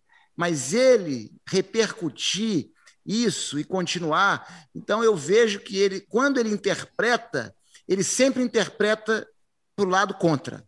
Ele sempre vê a coisa da forma negativa. Ele faz julgamentos, inclusive de caráter, que ele tem todo o direito de fazer. Mas que eu que convivi com o grande mestre Hélio Grace, indiretamente com o grande mestre Carlos Grace, porque meu pai conviveu muito com ele, sempre falava deles, eu posso dizer que ele que eu discordo fortemente do que ele coloca no livro dele. Então, eu realmente faço essa crítica e acho que ele usa dois pesos e duas medidas. Ele é muito cético em relação às coisas que são a favor, mas é rápido em acreditar tudo aquilo que é contra. O Kimura quebrou o, o braço do Hélio Grace. Nós temos fotografias do Hélio Grace no, no, no chuveiro do Maracanã, depois da luta, lavando a cabeça. Como que ele podia estar com o braço quebrado? Mas porque o Kimura escreveu na biografia dele, então virou verdade. Olha, é. O Pedro, é, eu não eu, eu não conheço ele pessoalmente, tá? Mas assim, do pouco que eu pude assim conversar com ele, ele todas as faixas dele foram dadas por um membro da família Grace, inclusive a preta. Ele foi da branca à preta abaixo da família Grace. Inclusive a dedicatória que eu faço para o Carson Grace, a ideia foi dele, a sugestão foi dele, que ele leu uma revisão do livro e falou: Robert, você não seria uma, uma uma travesti, acho que foi a palavra que ele usou, você, um travesti, acho que foi a palavra que ele usou, de você mencionar o Carlos, você fazer um livro da história do jiu-jitsu e não mencionar o Carson Grace. Eu falei, cara, como que eu fui esquecer do Carson? Aí eu fui aí lembrei que eu tinha uma foto com o Carson. Na verdade, a sugestão foi dele. Então, ele é, ele, acho que uma vez um e-mail que ele falou assim, ele ele suspeita que dois terços da, do choque 2 e 3, de maneira direta ou indiretamente, girem em torno do Carson Grace. Então, eu não acho que ele seja anti-Grace, tá? Já assim, baseado no que eu sei. Não Ué, mas o próprio Carson Grace é meio anti-Grace, né? Não, é isso que eu ia falar. Até isso, porque antes, vamos dizer, anti-Carlos é... e Hélio Grace. É. Anti-Carlos e Hélio Grace. Porque até isso, e eu acho que a homenagem ao, ao grande mestre Carson Grace é justa e foi muito boa a sugestão dele, porque o grande mestre Carson Grace merece toda as, todas as homenagens. Eu acho que o, que o, Carson, o Carson é o divisor de águas. Porém, porém, até elogiar o Carson, sabendo das desavenças, pode ser considerado um movimento anti-Carlos e Hélio Grace. Eu, eu, discordo, Pedro, com todo respeito, porque o Carson é Grace, ele é muito, ele é central também nessa história. Ele uh, não existem falta, elogio, assim, é, é, eu, não, eu não vejo ataques diretos, assim, eu acho que existem determinados aspectos da vida pessoal do Carlos do Hélio que não são louváveis e são mencionados no livro, tá? Mas eu, eu não acho que ele seja a anti-Grace, até porque, como eu disse, ele, se eu não me engano, ele foi um do Rickson também durante muito tempo, mas eu não, eu não acho que ele seja a, a eu, eu, discordo, mas ele é um cara muito rigoroso a nível acadêmico, e, na verdade, eu acho assim, o trabalho dele, eu não sou historiador profissional, mas é, é tanto assim, ele, o Tufi, assim, você vê um rigor acadêmico dos dois, assim, de outros pesquisadores, que é uma coisa, é, assim, é, é de admirar, porque da mesma maneira que existe hierarquia no jiu-jitsu, branca, azul, roxa, marrom, preto, existe hierarquia em historiografia. Existem pessoas que passam a vida, 40 anos de universidade, aprendendo sobre metodologia. Quando eu fiz faculdade de história, eu não sou profissional, tá, pé? Eu sou formado, tenho um mestrado inacabado, eu sou faixa azul, e olha lá. Então, Mas tu é... tá falando com o cara que nem entrou na, na aula ainda, nem o kimono botou, então tu tá bem na frente. Na da faculdade girava em torno de metodologia, era um saco. Mas era um saco, mas é importante, galera. É chato, mas é importante. Mas, mas Robert, ainda assim, tu pode ser tendencioso, usando método, usando tudo. Com certeza, mas é, a metodologia é justamente. E é, e é válido. Fechar essa brecha. Eu do sinto ponto, que ele gostava do... tanto do Medi que ele abraçou essa causa do Medi. E aí ele, né, eu vi coisas falando que como se o Medi fosse o arauto da moralidade e o Hélio Carlos Grace, dois ser, seres humanos desprezíveis. Não. É, dá a entender isso, e eu acho que isso é totalmente injusto. Como você mesmo disse, Robert, ninguém é perfeito. Elevar qualquer ser humano à categoria messiânica então, é um equívoco. Mas, né? É. Então, então, o Hélio Grace e o Carlos Grace, na minha opinião, foram grandes professores de jiu-jitsu que influenciaram a vida de muitas pessoas positivamente, dando um exemplo fantástico. E o Medi também.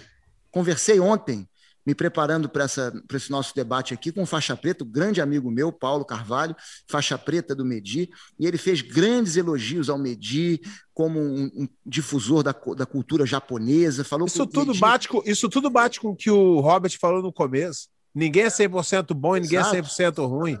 Agora, é muito independente de algum erro que tenha tido na, na, na, história do Carlos e do Hélio, e é incomparável com o bem que eles fizeram à humanidade. Não tem. Não, por isso que eu acho que nem citado deveria ter sido citado, porque a, a, na biografia do Carlos, é, for, ele, ele formou tanta gente, ele influenciou tanta gente dentro e fora do jiu-jitsu, que não, não, não, eu acho que não cabe um, um erro ou outro ali, uma desviada, um. Eu acho isso um erro. Posso, posso ah, deve, deve, você tem vamos lá, agora vocês, nós chegamos. Quando comecei a entrar nessa, nessa, comecei a ler a respeito, o tema que ficava batendo na minha cabeça o tempo todo, os fins justificam os meios, né? Porque você mencionou algo que eu também já tinha percebido. O bom é muito melhor que o ruim, né? O bom, o mal e o bom é excelente, né? Às então... vezes o cara, os, o cara faz muito ruim e, e, e tampa o bom. Isso aí não. não Agora, nós entramos numa questão ética e moral, né? O fim justifica os meios. Eu passei muito tempo pensando a respeito disso. Inclusive no livro, eu falo assim: olha, eu sei que estou sendo contraditório, que eu sou grato por tudo que aconteceu, como aconteceu, porque hoje eu faço o que eu amo graças a esses eventos. Agora, eu acho uma posição perigosa você afirmar é, se o fim justifica os meios, porque com essa mentalidade você justifica qualquer coisa. Não, não, não é isso. O que eu quis dizer é que o, o Carlos e o Hélio, o Hélio não estão aqui para se defender. Claro. E a gente ficar apontando os erros agora é muito fácil. E os erros não vão ajudar ninguém, mas o que eles fizeram por mim, pela minha vida, é, é, não tem preço. E por mais de, de, de, de milhões de pessoas aí que vivem do jiu-jitsu, eu, eu, tudo que eu fiz na minha vida foi relacionado ao jiu-jitsu. Todo o dinheiro que eu ganhei na minha vida foi relacionado ao jiu-jitsu. Os filhos que eu criei foi com dinheiro do jiu-jitsu. Então não tenho como eu hoje falar assim, ó, pô, é, deu mole o Hélio, hein? Porra, foi foda. Mas, ô, ô, Pé, mais, mais uma vez, nós não vamos julgar o ser humano como 880, né? Como preto. É assim, Pedrinho, você estava no mudo. Eu estou, de acordo, eu estou de acordo com o que você disse, tudo que você disse aí, eu estou de acordo, mas assim, condenar o que é errado é errado em princípio, né? Você nunca pode justificar o mal dizendo, não. mas vai levar o bem, porque o que é eu errado. Só não quero, eu, eu só não quero enfatizar, eu só não quero julgar. Você me entende? Eu não quero esquecer. Eu Mas, só não me acho na posição de julgar os erros que eu não estava perto, que eu não entendo por que aconteceram. Esse é o meu eu, ponto. Eu, eu, acho até que um historiador, um pesquisador, tem todo o direito de apontar erros. Eu só acho que nós devemos sempre usar o mesmo critério. Né? Pau que bate Chico, bate em Francisco. Então, eu acho que a gente tem que ser bem objetivo e usar o mesmo critério. Eu acho que a gente não pode ser tendencioso. Todos nós vamos ter o nosso viés, mas temos que tomar muito cuidado com isso. Eu sei da minha relação com Hélio Grace. Eu sei do meu carinho pelo Hélio Grace, que foi quase um avô para mim. Mas você sabe que se tu parte do princípio dizendo que tu tem lado, a coisa fica muito mais honesta. Perfeito. Quando Mas, você, tempo, quando você se diz, quando você se diz isento, e quando eu vou no teu livro e você não é isento, aí meio que cai por terra tudo. Eu gosto de falar assim, não, eu vou, igual a Reila, eu vou contar a história do meu pai. Que história? A história que ela quer contar, que ela sabe. Ela não disse que vai aqui no livro assim, ó, ó, vou contar aqui é, é, tudo tintim por tintim. Por isso que eu, eu acho que, que a biografia, o livro, o livro do Carlos é legal de ler.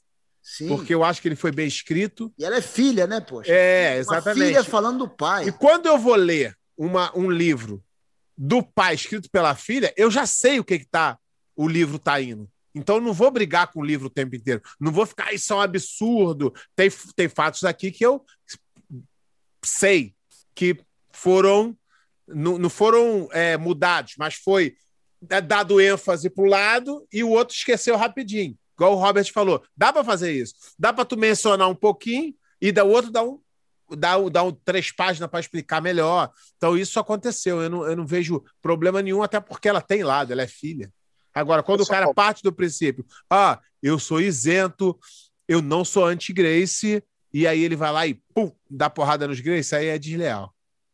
Pessoal, vou pedir licença a vocês, eu estou com, com o tempo estourado aqui, eu tenho compromisso. É, gostaria de agradecer. Cara, o, o, sobre o livro da Reila, é, foi muito legal para mim, porque foi através dele que eu conheci personagens como Maraleixo, Jaime Ferreira, Senhorzinho, e, e pude levantar né, uma biografia mais detalhada de, desses caras. Então, eu acho que tudo tem uma importância, dependendo do, do, do período, né? A Reila, ela escreve esse livro aí no, numa época que as informações eram, eram bem complicadas, né? A gente já chegou a conversar sobre isso. É, não existia nem a Biblioteca Nacional, né? Então, hoje você digita lá na Biblioteca Nacional, na, na hemeroteca, é o nome do Carlos, do, do, do Geomor, e aparece 5 mil é, ocorrências. Na época que ela fez isso, era bem mais complicado. É, eu queria agradecer mais uma vez aí a, a, a oportunidade. É, posso fazer a minha, minha despedida, Rafael? Lógico, fica à vontade, fica à vontade. Uma pena que você tem que ir. É, cara, eu, eu tenho um compromisso aqui. Eu queria falar, cara, sobre esse livro aqui, né? Deixar aqui. Esse livro está na Amazon, a trilogia. É, Muito antes do. Eu, eu, vou falar porque tem gente. A, a gente tem audiência no Spotify, que é áudio só. Então o livro chama ah, Muito Antes do MMA. E vocês encontram lá na Amazon. É, você encontra na Amazon a trilogia completa e na Agebook, tá? É um formato um, um pouquinho diferente, mas a qualidade é a mesma. Você encontra os dois primeiros volumes. Cara, queria dizer que né, a, a história, eu, eu, e o Eduardo, o, o, outro autor, né, a gente fala que a gente só arranhou aí a, a, a ponta do iceberg, né? Tem muita coisa que a gente vai descobrindo a cada dia. É, a importância é, é, dos Graces, cara, é um, sabe, a gente só vai levantando e, e, as informações e vendo que a cada dia são novas informações que corroboram, né, com, com essa importância que eles tiveram. É, já nos anos 20, cara, esses caras estavam lá planejando, né, com um monte de projeto. É, a gente conseguiu levantar a academia da década de 20. Os caras estavam envolvidos com, com, com diversas artes marciais já na década de 20. Né? Você tem o George praticando boxe, cara, é, é, campeonato de boxe, é, em 27. Né? Então, já havia um projeto na década de 20. Então, é um, é um grande legado, né? não só dos Grace, mas é, diversos personagens aí que a gente tenta levantar, tenta trazer né, à luz. Alguns é, com importância maior, outros nem tanto, né, mas não, não deixam de ser importantes. Então, queria agradecer mais uma vez aí, é, despedir do Robert, né, do, do Pé de Pano, do professor Pedrinho, do Rafael. Cara, obrigado pela sua oportunidade mesmo. Tá? Desculpa obrigado eu, você de, de ter vindo participar. Agora, imagina, imagina. Estamos batendo três horas aqui já, pô. Foi. Eu tô surpreso gente... que ninguém mais teve que sair. E a, e a gente tem um compromisso muito grande, né, cara? Porque isso é um legado, a gente está contando a nossa história. Né? A nossa história é um, é um, legado. Esses caras deixaram um legado. Todos esses personagens né, deixaram um legado imenso. Então, é uma responsabilidade muito grande, né? E a gente tem essa responsabilidade. É, é, cada brasileiro né, que, que enverga um kimono, que veste um, um, um calção da luta livre, que toca um birimbau, está carregando no seu DNA, né? esse grande legado aí que, que esses brasileiros no passado no, nos deixaram. Então, gente, é, agradeço novamente. Obrigado. Forte abraço para todos aí, cara. Obrigado Precisando. Pelo, obrigado pela, pela presença. Vamos marcar de fazer um só só com você, igual eu tinha prometido. A gente vai, a gente vai se falando aí. Vamos sim. Gente, grande, grande abraço um aí. Abraço. Um abraço, obrigado. A gente uh, aproveitar aqui mais um pouquinho aqui a gente andar um pouquinho para frente da história, né? Que é, dividir a vamos, vamos focar na família Grace aqui, dividir um pouquinho da família Grace. Que eu acabei de falar do, do, do, Car, do Carson, o Pedrinho falou que o Hélio tinha muito aquele negócio de segurar as técnicas para a família, e o Carson meteu o pé na porta e fez o contrário disso falou: não, que eu quero desafiar a família, vou ensinar para todo mundo. E o Carson foi o criador do método que a maioria usa hoje. Nem sei se é o método correto, eu acho que você precisa balancear, nem era, né? E ele começou a falar: ah, sai na porrada aí, vamos que vamos. Um cara que foi bem à frente do tempo dele também, né, Pedrinho? Você podia falar sobre o seu pensamento sobre o Carson? Tá mudo, tá mudo. Pedrinho tá no mudo. Ai. Sim, sim, posso, claro, com o maior prazer. O meu pai sempre. E depois o Robert. Claro. Meu pai sempre enaltecia muito o Carson.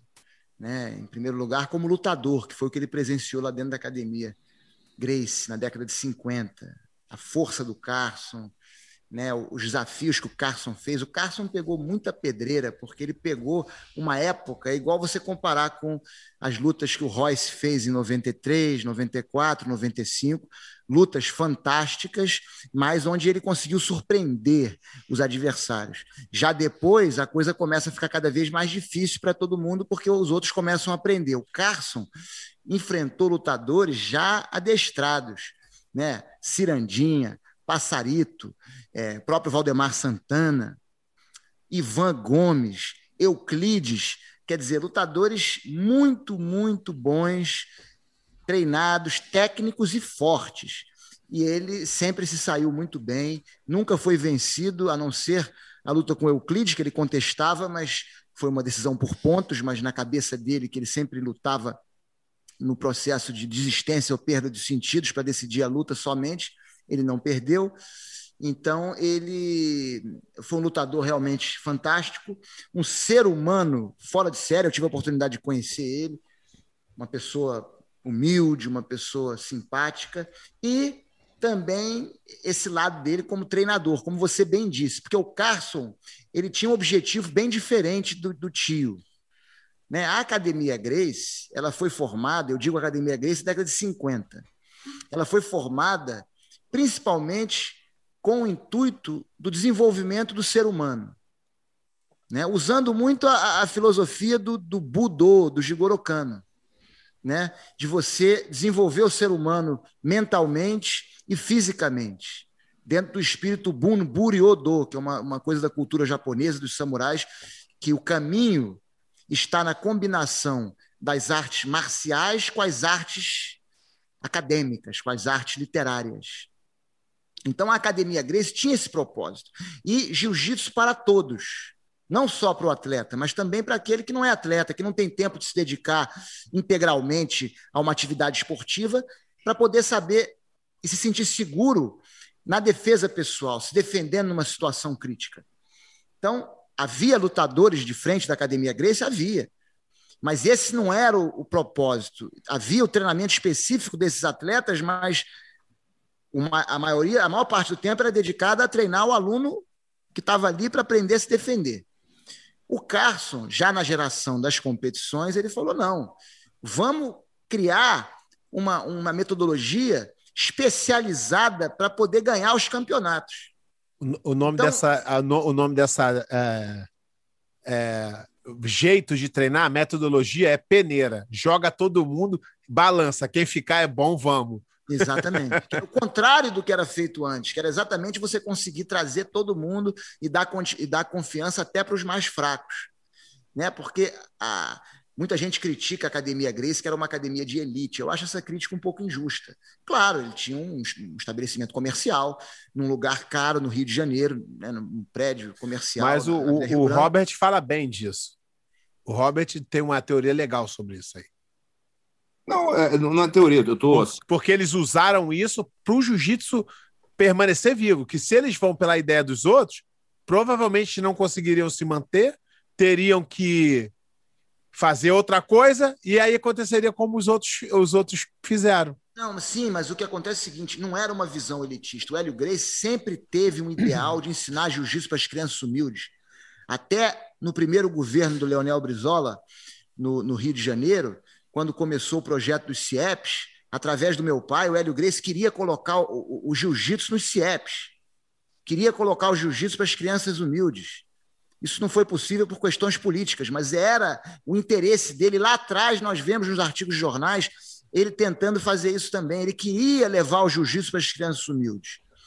O que houve do Carson foi ele treinando aqueles que ele sentia a peneira, como você falou, né? o garimpo. Ele queria os, os atletas para ganhar as competições. Então, ele na praia ali, ele trazia, não cobrava. Joga, mas, joga dentro. Se sobreviver é bom. Sobreviver é bom, vamos lá. E não precisa pagar, vamos ganhar os campeonatos.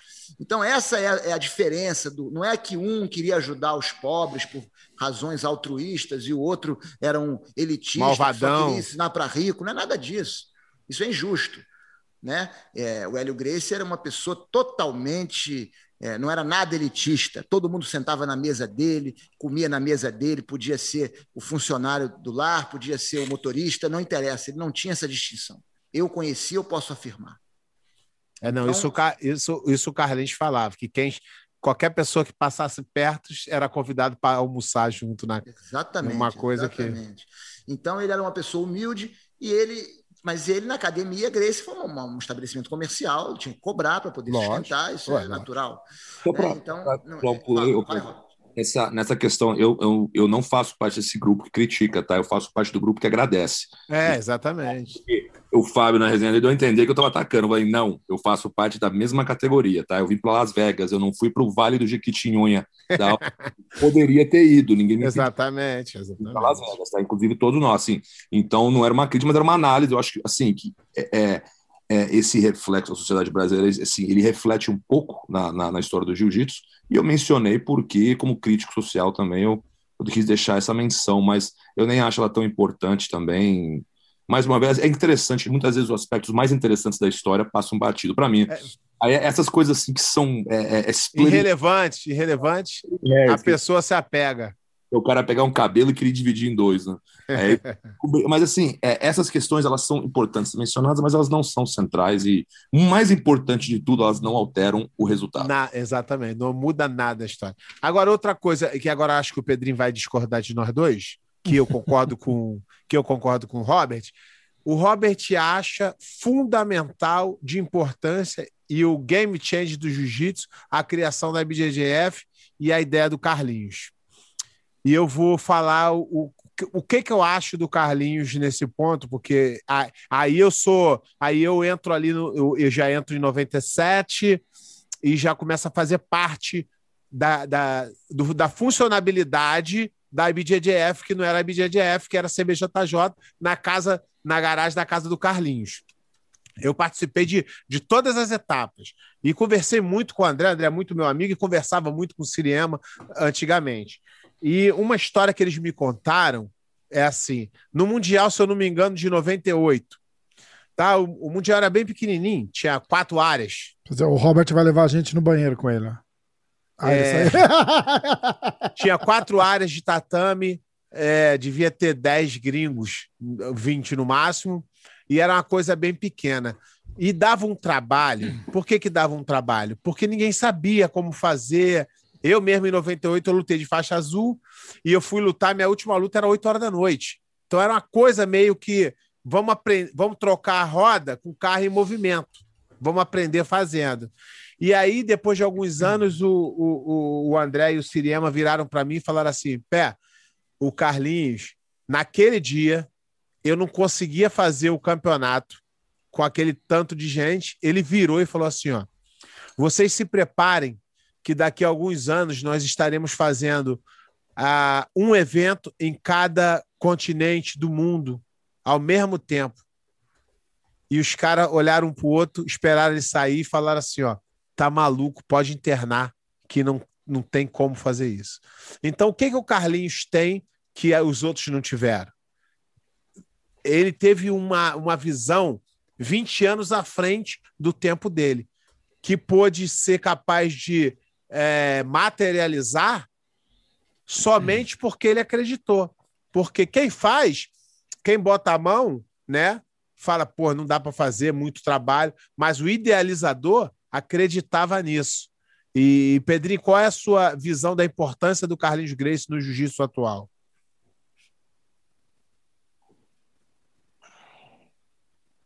A importância do Carlinhos é inegável. Né? Ele como você disse, ele percebeu ali. Visionária a palavra. É, visionária. Assim, tal qual o pai dele, né? O pai dele é o grande é, visionário dessa história. É, exatamente. Mas ele seguiu os passos. Porque ele viu ali no sucesso do UFC uma grande oportunidade de organizar o jiu-jitsu como um esporte e de levar isso adiante. Ele levou de forma brilhante. E os frutos estão aí para todo mundo ver. Quem questionar isso só pode ser maluco. Então, eu, eu acho que o jiu-jitsu, assim como a medicina, né, a medicina ela tem diversas especializações. E... Sim, e até que a gente conversou, Pedrinho, que é, a sua visão de jiu-jitsu, ainda que diferente, a IBJJF é bom para você. Sem dúvida. Claro que é, porque você consegue é, manter a sua visão, a sua, o seu ideal e falar, ó, lá, as Olha pessoas lá, fazem diferente da gente. Eu me orgulho, eu me orgulho do jiu-jitsu esportivo. Eu não vejo nada de, de, de, contraditório entre o que você pensa não, e é, o do que. É igual um médico ortopedista fala mal da, da, da oncologia, da cirurgia plástica. São especialidades diferentes. Agora, elas se, elas se complementam até. Se vier um aluno na minha academia aqui e falar: olha, o meu objetivo é ser campeão mundial, eu sou honesto com ele. Eu digo: olha, aqui você não está na melhor academia para isso, até indico outras. Eu já ouvi falar isso de você. É, eu, eu, eu... Isso, isso, aí é, isso aí é aquilo que a gente lembra que a gente conversou no, na nossa ligação. Se fosse comercial, falava: não, aqui eu vai ser campeão. É, isso, aqui vai ser de qualquer não, jeito. Não, então eu. eu isso eu, é nobre. Eu não tenho nenhum problema com isso. E eu, como te disse, eu tenho orgulho dessa expressão do jiu-jitsu. O que me entristece, com todo respeito ao Krav Maga, é ver lutadores de jiu-jitsu tendo que ir para o Krav Maga porque não acreditam na expressão da defesa pessoal do jiu-jitsu. E eu até entendo as razões, porque a defesa pessoal ficou muito estática, né? quase como o kata do judô ou do karatê. Nós sabemos a importância do kata na preservação de técnicas, mas elas acabam se tornando fora da realidade. E no jiu-jitsu aconteceu a mesma coisa. Então, às vezes, a gente vê vídeos de defesa pessoal, nós, vemos, nós, nós que somos lutadores e treinamos, né, e crescemos treinando, a gente olha para aquilo e fala, pô, isso aí não funciona. Né? E não entendemos muitas vezes que aquilo ali é uma maneira para você apresentar a técnica para uma pessoa que não é atleta, para uma pessoa que não consegue, uma senhora. Como é que eu vou ensinar uma senhora a fazer uma, uma queda de quadril? Então, o Hélio Grace, na genialidade dele, é desenvolver esses métodos que são fantásticos e que você consegue trazer uma senhora para dentro do tatame. E você consegue iniciar ela no jiu-jitsu e aí, aos poucos, ela vai melhorando, vai melhorando e você consegue fazer com que ela derrote o John Jones numa. Não mas é, que ela alcance o maior potencial dela. Dela, é, esse é o meu grande objetivo. E que ela melhore o máximo que ela puder e que ela se torne mais confiante. Eu falo que ela sempre faça uma atividade física. Eu falo sempre meus alunos, não se compare com ninguém, se compare com você antes. É o melhor conselho que você pode dar. É, demais. Então, o que acontece? É, o então, nós aqui, nós fazemos a luta, fazemos, fazemos o treino de chão, claro, porque sem treino não existe defesa pessoal. Você não pode ensinar técnica em pé, achar que você, sem fazer o aluno treinar, treinar a Vera, você vai estar ensinando para ele uma, uma técnica eficaz de defesa pessoal. Mas também tem, porque eu falo que o jiu-jitsu tem cinco elementos. Ele tem a luta de chão, que tem que ser treinada a Vera. Tem a queda, a parte de queda, que é o randori do judô, que tem que ser treinado a Vera. Tem os golpes traumáticos, que você tem que fazer o sparring também, né? Claro, você aprende a técnica, você tem o treinamento repetitivo, que aqui nos Estados Unidos chamam de drill, né? Você tem várias estratégias de treinamento, metodologias de treinamento, mas também tem que ter o randori. Mas você tem um quarto elemento, que é o elemento do ataque surpresa. Como é que você, conversando com uma pessoa, você desenvolve o reflexo de defender um soco, se o cara te agredido nada? Uma faca, se o cara te der uma facada, como é que você. E esses elementos, o randori, o sparring, o rola, eles não desenvolvem.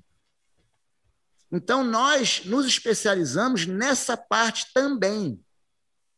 E praticamos isso, como nós fazemos isso muito, não só para fazer demonstração, não só para ganhar aluno, para dizer, ó, oh, nós temos defesa pessoal aqui, vem aqui para poder vender vídeo ou para ou atrair aluno, nós fazemos isso porque nós acreditamos, nós estamos sempre desenvolvendo. Ensinamos isso em aula de grupo. Então, você acha que o aluno não pergunta? Então, peraí, mas não está funcionando? Vem aqui testar faz a Vera. Então, esse, esse, essa evolução, ela acontece. E é algo que nós desenvolvemos, e da mesma forma que nós nos orgulhamos muito do avanço do jiu-jitsu esportivo, nós gostaríamos também que a comunidade de jiu-jitsu pudesse se orgulhar da defesa pessoal, não dos Valente Brothers, porque isso não é nosso, mas da defesa pessoal do jiu-jitsu. Eu gostaria que a comunidade do jiu-jitsu, mesmo aqueles que não se especializam nisso, soubessem que existe uma arte altamente eficaz de defesa pessoal em pé, que pode ser aprendida por todos. O Shaolin, por exemplo, que é nosso amigo em comum, né? um grande expoente, ele, ele... Então, naquela, naquela lutador... vez, naquela vez o assunto foi esse. Eu não completei.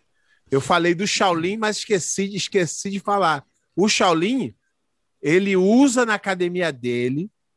Ele fala: Pé, foi a melhor coisa que aconteceu na minha academia. Eu uso, os alunos adoram. Ele explicou aquele negócio que, que eu mencionei. E eu achei interessantíssimo, por mas sinal. Mas te contou que tem treino também. Não, não, a gente não, ele entrou nessa. Depois, depois, né? Depois, depois. Aí depois a gente conversou e, e, e, você esclareceu e, e, e abriu minha mente para mil coisas é, que, que eu tinha dúvida. E, Mas, mas o que eu ia falar do Shaolin é o seguinte: o Shaolin. Ele defende, é claro ele defende de um jeito. Você precisa ver, porque tu não vai estar nunca perto ele, mas ele defende de um jeito, ele acredita mesmo. Não é que ele faz média, não.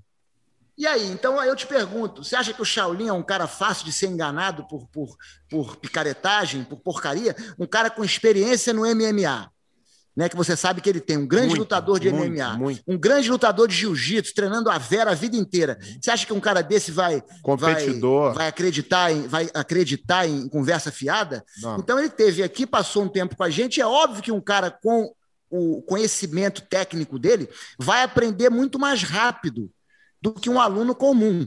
Claro, porque ele conhece o, o, a defesa pessoal tem muito queda, tem muito a par de queda né? A parte das projeções está muito, a parte do desequilíbrio, né? As chaves, chave de braço, estrangulamento, tudo isso. Então ele tem essa capacidade, mas também não, ele, ele vai te falar se você perguntar para ele que não aprende uma semana. Às vezes eu vejo professores não, dizendo, ele, ele falou discordo, dizendo o seguinte: não, a defesa pessoal você faz o curso de 36 aulas e acabou, aprendeu. Não é nada disso.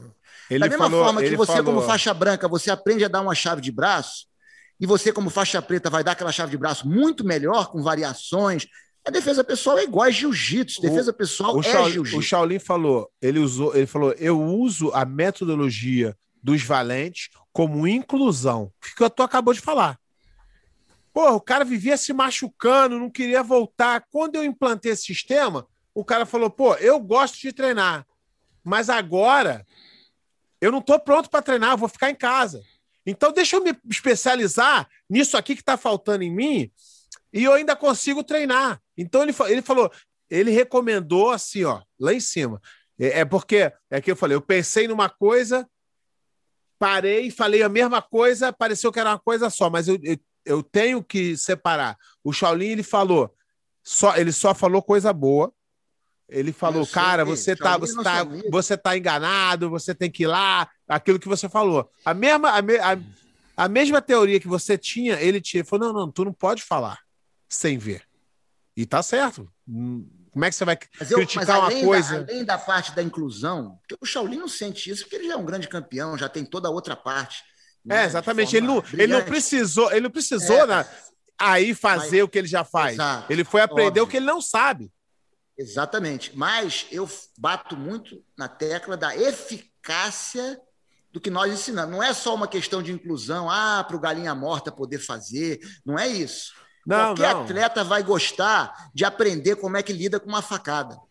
Qualquer atleta vai gostar de saber certas posições para o dia a dia. Né? Claro que um atleta pode se defender numa situação, isso aí não tem dúvida. É como um bom boxeador também pode, como um bom atleta do judô, do Mas ele pode aprender para evoluir claro, também. É lógico, é isso aí. O pé, você tinha umas anotações aí do livro do, do Não, Robert. eu fui fazendo aqui. Ah, você já falou é, todas? Fui... Ah, sim, eu fui falando todas aqui que ele, é, na verdade, era tudo que o pessoal ia falando, eu ia jogando aqui. E, e, e só, Mar, só mais uma coisinha rápida aqui em relação a isso a integração de tudo isso que eu estou falando. Não dá para separar a defesa pessoal. Porque você me dá um soco, eu bloqueio o soco, aí vai virar o quê? Luta. Treino. Então, claro que o treino é fundamental. Né? O que nós, quando nós falamos da defesa pessoal, é a reação ao primeiro ataque, é o reflexo condicionado. Quais são os primeiros ataques? Claro, se eu já estou esperando, se eu estou numa posição de briga, é diferente, mas às vezes você conversa com uma pessoa e a pessoa tenta te surpreender. Então, quais são os primeiros ataques e quais são as reações? Também a questão da prevenção, a questão de você fazer uma análise de risco, de você analisar o ambiente, tudo isso é parte de defesa pessoal. E nós, na nossa academia, em vez de nós, durante a aula, estarmos falando do, dos, do, das situações de competição, nós sempre estamos falando das situações de rua, de e, briga. E, e é válido. Tanto em pé quanto no chão. E É não é que um válido. seja melhor do que o outro, é que são expressões diferentes da mesma coisa. É um jiu-jitsu. Não existem Até- dois jiu-jitsu. exatamente, É até porque coisa. tem pessoas que vão se identificar mais com a competição e outras pessoas vão se identificar mais com. E não tem nada de errado com isso, não tem melhor nem Exatamente. pior. Só é igual o cara Exatamente. que gosta de futebol e o outro gosta de futebol americano. Exatamente. Os dois são futebol, mas são diferentes. Sim. A- na nossa parte é até mais, mais um- uma mesma coisa de visões diferentes. Robert, vê a da, da, da lista lá. Eu vou voltar naquela, naquela na, na lista dos, dos, dos 14 lá. A gente falou de dois, em três horas tá bom. É, qual, qual um outro ponto que da, da, da divergência assim de, de, de ideias que a gente pode trazer à tona aqui? Você tá, tá no mudo. Você tá no mudo. Aliás, eu vou, eu vou, eu vou, eu vou deixar claro aqui que esse foi o de debate mesmo, não teve nada. Ninguém debateu nada com ninguém. Todo mundo Não, muito, deba- todo- deba- a- debateu com educação. Exato, mas, mas as ideias são ótimas. Tudo meio que se complementa. Foi o- demais. O Robert é um cara educadíssimo, o, o Pedrinho é educadíssimo. O único mal educado que sou eu, mas eu me controlei. Mas é, existem assim algumas diferenças de interpretação, claro, assim, mas é, é- é natural, quase, quase impossível, né? Nós não somos clones, né? Nós divergimos em, em- em tudo, em natureza, em julgamentos morais, éticos, em tudo, e interpretação. Então é natural, até aí tudo bem. Mas eu, eu acho que os principais são esses. é- é- eu acho que eu sei que eu estou me repetindo aqui, mas é, tem-se a impressão, né, que, que, que, que o documentário, né, que está sendo tem uma Quando sai, quando sai o documentário, ó? Eu tô pra soltar uma bomba. Eu só, eu só tá em pausa essa história que eu soltar uma bomba logo, logo. Eu tô, tô esperando. Eu tô doido Ah. pra ver, cara. Eu achei que você ia soltar a bomba aqui pra gente. Eu falei, caraca. Eu tô pra soltar uma bomba aí. Então, eu tô. Tá. Então, porque as pessoas não sabem, eu falo com o Ro- Robert, desde quando a gente se comunica por causa desse, desse documentário que a gente começou a se falar? Três anos. Comecinho, né? Mas assim, Porque eu achei, eu achei muito interessante a ideia de fazer com a visão. E eu achei bem legal, sabe o que eu achei bem legal? Tu fez o livro com a visão do historiador, não do lutador. Isso é bem legal, cara. Bem difícil de separar também, né? eu tentei tirar o chapéu. Sabe de onde vem isso? Eu acho que de repente até assim, por eu ser americano brasileiro, eu sempre fiquei no meio desse tipo de, de discussão. Então, eu nunca achei certo pegar um lado ou outro. Eu Falei, o que, que aconteceu? Eu lembro quando eu era criança, eu ficava pesquisando quem que inventou o avião, Santos Dumont ou os irmãos Wright. Ai, putz. Tava pesquisando, vai ter que saber quem que inventou essa porra, cara. Quem que foi? Vamos ver se é o brasileiro ou se é o americano que fala agora. Depende do, depende do que tu acha que é avião, né, Rob? Exatamente, mas a definição é essa. Depende do Muito avião. bom. Mas aí- Ai, Essa. Mas, é, então, assim, eu tento, eu não sou, assim, eu não sou imparcial porque eu sou humano, né? Então, falho. Mas acho que a minha intenção desde o começo foi, inclusive, é, é, eu, em um determin- determinado momento do livro, se não me engano, no capítulo sobre João Alberto Barreto, eu falo uma coisa assim: o Carlos e o Hélio são mais importantes do que eles mesmos se dão créditos. Porque essa coisa de que eles revolucionaram o jiu-jitsu tecnicamente, para mim, isso é uma fatalidade, isso acontece, isso é natural, é uma ocorrência natural da concorrência, da competição. Mas a resistência ao judô olímpico, isso não é natural. Esse, Esse- seu ponto é fundamental, Robert. Esse seu ponto aí, eu só desculpa interromper, mas só para dar ênfase a ele, esse, esse ponto que você faz realmente é brilhante. Obrigado. Obrigado. Porque, assim, para pensar um pouquinho. Eles começam no final da década de 20, aí 30, tá? Eles têm o grande momento deles em 51. Mas vamos falar a verdade, de 51 até 93, a coisa toda estava morta, né? Vamos falar a verdade. Assim, Zona Sul, Barra, um pouquinho ali no interior de São Paulo. Robert, eu te falei isso. Eu comecei em 96 e não ouvia fa- em 95 eu não sabia o que era jiu-jitsu. E eu morava a, sei lá, 3, 4, 10 quilômetros da Barra. É. E eu não ouvi, imagina o pessoal do interior. Agora, tu imagina a, a, a resiliência, imagina a obstinação do sujeito de permanecer com uma narrativa, com um método de ensino, com uma arte marcial que ninguém estava prestando atenção, que era coisa assim de o que, que vocês estão fazendo, cara? A coisa é judô, depois foi boxe, depois foi kung fu, foi karatê. Todas as artes marciais tiveram seu momento. Esses caras continuaram praticando uma coisa em que ninguém estava prestando atenção. Não tinha dinheiro, não havia dinheiro a ser ganho. E eu acho que é Aurélio Miguel, qual é o ano? 92. Dois, né?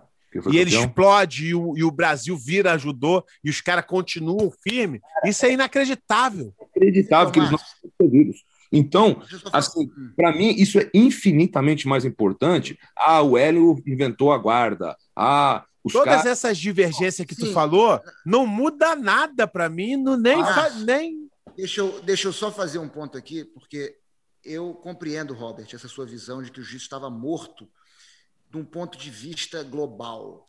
Mas nós temos que tomar cuidado. Eu acho que o Fábio, inclusive, ele, ele falou um pouco sobre isso, e aí eu talvez dê razão a ele porque houve um processo na década de 70, né? o Hollis Grace, por exemplo, que é uma figura é, lendária dentro do jiu-jitsu, com um papel importante.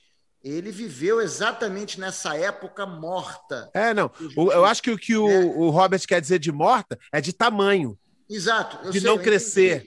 Mas nós não podemos. Sempre foi vivo, temos sempre tomar foi cuidado para não menosprezar o trabalho de pessoas, inclusive não. o próprio Fábio. Pelo contrário que foi uma pessoa importante oh. naquele momento, né, que deu uma, uma, uma, um suporte né, para que o sucesso da década de 90 então, pudesse ocorrer. Eu vou mudar. Sem eles, isso não teria sido possível. Não, dá, isso dá mais força para eles, faz mais deles mais importante. Eu, eu, vou mudar a palavra, então, de morta para morna, tá bom? Vou mudar duas letrinhas. é, é, é, porque é uma letra, né? Só do N para T. Porque é, realmente essa era uma prática, assim, nicho, né? Não era uma coisa altamente popular, nem no Brasil nem no mundo. Então, eu acho isso, para mim, disparado, a questão mais importante. E eu não consigo ver, porque eu falo da personalidade, né? Eu, eu aprendi muito sobre. Eu acho assim, a minha visão sobre essa história foi mudando com o tempo eu não consigo. Eu, imagina se substitui o Hélio comigo. Tipo, tira o Hélio da história, coloca eu no, no, no, sapato no lugar do Hélio, no mesmo lugar dentro da história. Não teria jiu-jitsu, cara. Eu, eu, não, eu, eu não consigo ser. Eu, eu não é da minha personalidade. A minha personalidade é outra, entendeu? Eu acho que a, a maneira como Hélio e Carlos foram, como essas coisas, essa história se alinhou, elas todas foram fundamentais. Então, tudo aconteceu como tinha que acontecer para nós estarmos aqui. E agora eu preciso me despedir. Girls, come here que agora chegaram minhas princesas. Ó. Ah, que massa. Vitória do jiu-jitsu. o mais importante que tudo. É. Agora sim. É. Um beijo nelas, que agora eu vou ficar com elas, tá bom, galera? Beleza. Robert, pô. Faz muito bem. É. De coração a todos aí. A recomendo a leitura. Aí, ó. Nós mencionamos aí, leiam tudo. Hoje, hoje a minha pequena ganhou a primeira faixa no jiu-jitsu. Aí. Que massa, cara, que linda. Porra, isso é isso aí. É primeira... Mais importante que tudo isso aí é família. Valeu, Exatamente. pessoal. Obrigado, Robert. Valeu, Robert. Demais, Robert. Obrigado, viu? Eu, eu, também, eu também tô cheio de aluno do tatame ali me esperando a aula das sete horas. Ixi. Já estou atrasado aqui, mas o nosso papo é importante. É, meu irmão está me ajudando ali. O... Tá. Pedrinho, obrigado aí pelas suas informações. Você é um cara, como eu falei, por muito educado. E mais uma vez quero te pedir desculpa pelo mal entendido.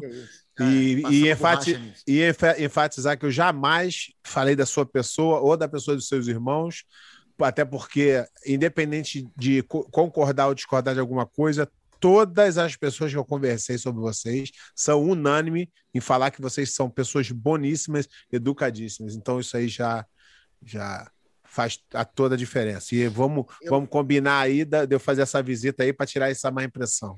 Demais. Não, eu faço questão de ir a Tampa aí visitar a sua academia, sempre escuto falar muito bem. A hora que você. O, Hiron, o Hiron já esteve aqui na academia, é, ele sempre fala de vocês muito. É, é. E eu quero muito ir, ir aí te visitar também. A né? hora a que você quiser, será sempre bem-vindo. mutuamente.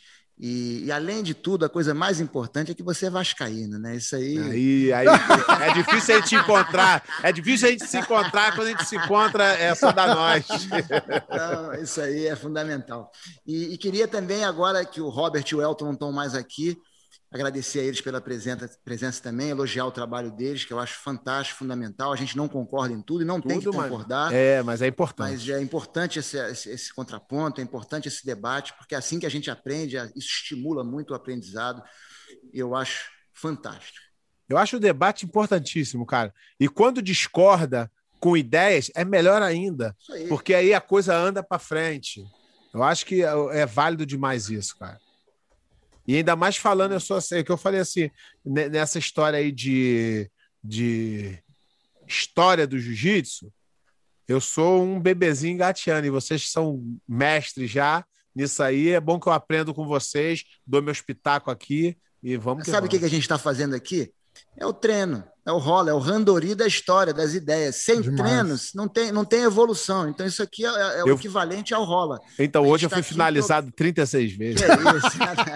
Nesse papo. que tá ruim para mim. Os caras, são... os, caras, os caras têm conhecimento. Eles podem discordar de uma coisa ou outra, mas eles todos falam a mesma língua. Eu sou um, eu sou um amante, iniciante. Mas a, a, o, agora o Pedrinho vai me ensinar mais coisas e eu vou poder aprender mais. Mas foi muito bom. Ideia. Foi muito bom. Ó, Pé, obrigado. Pô, Pé, sou, sou teu fã, cara. E, professor Pedro Valente, obrigado também pelo, pelo tempo, né? É. Não é todo dia que a gente pode sentar e, e, e ouvir três horas de, de, de, de, de história, uma aula aqui de, de, de, de história do, do, do jiu-jitsu e da arte. Foi, foi sensacional.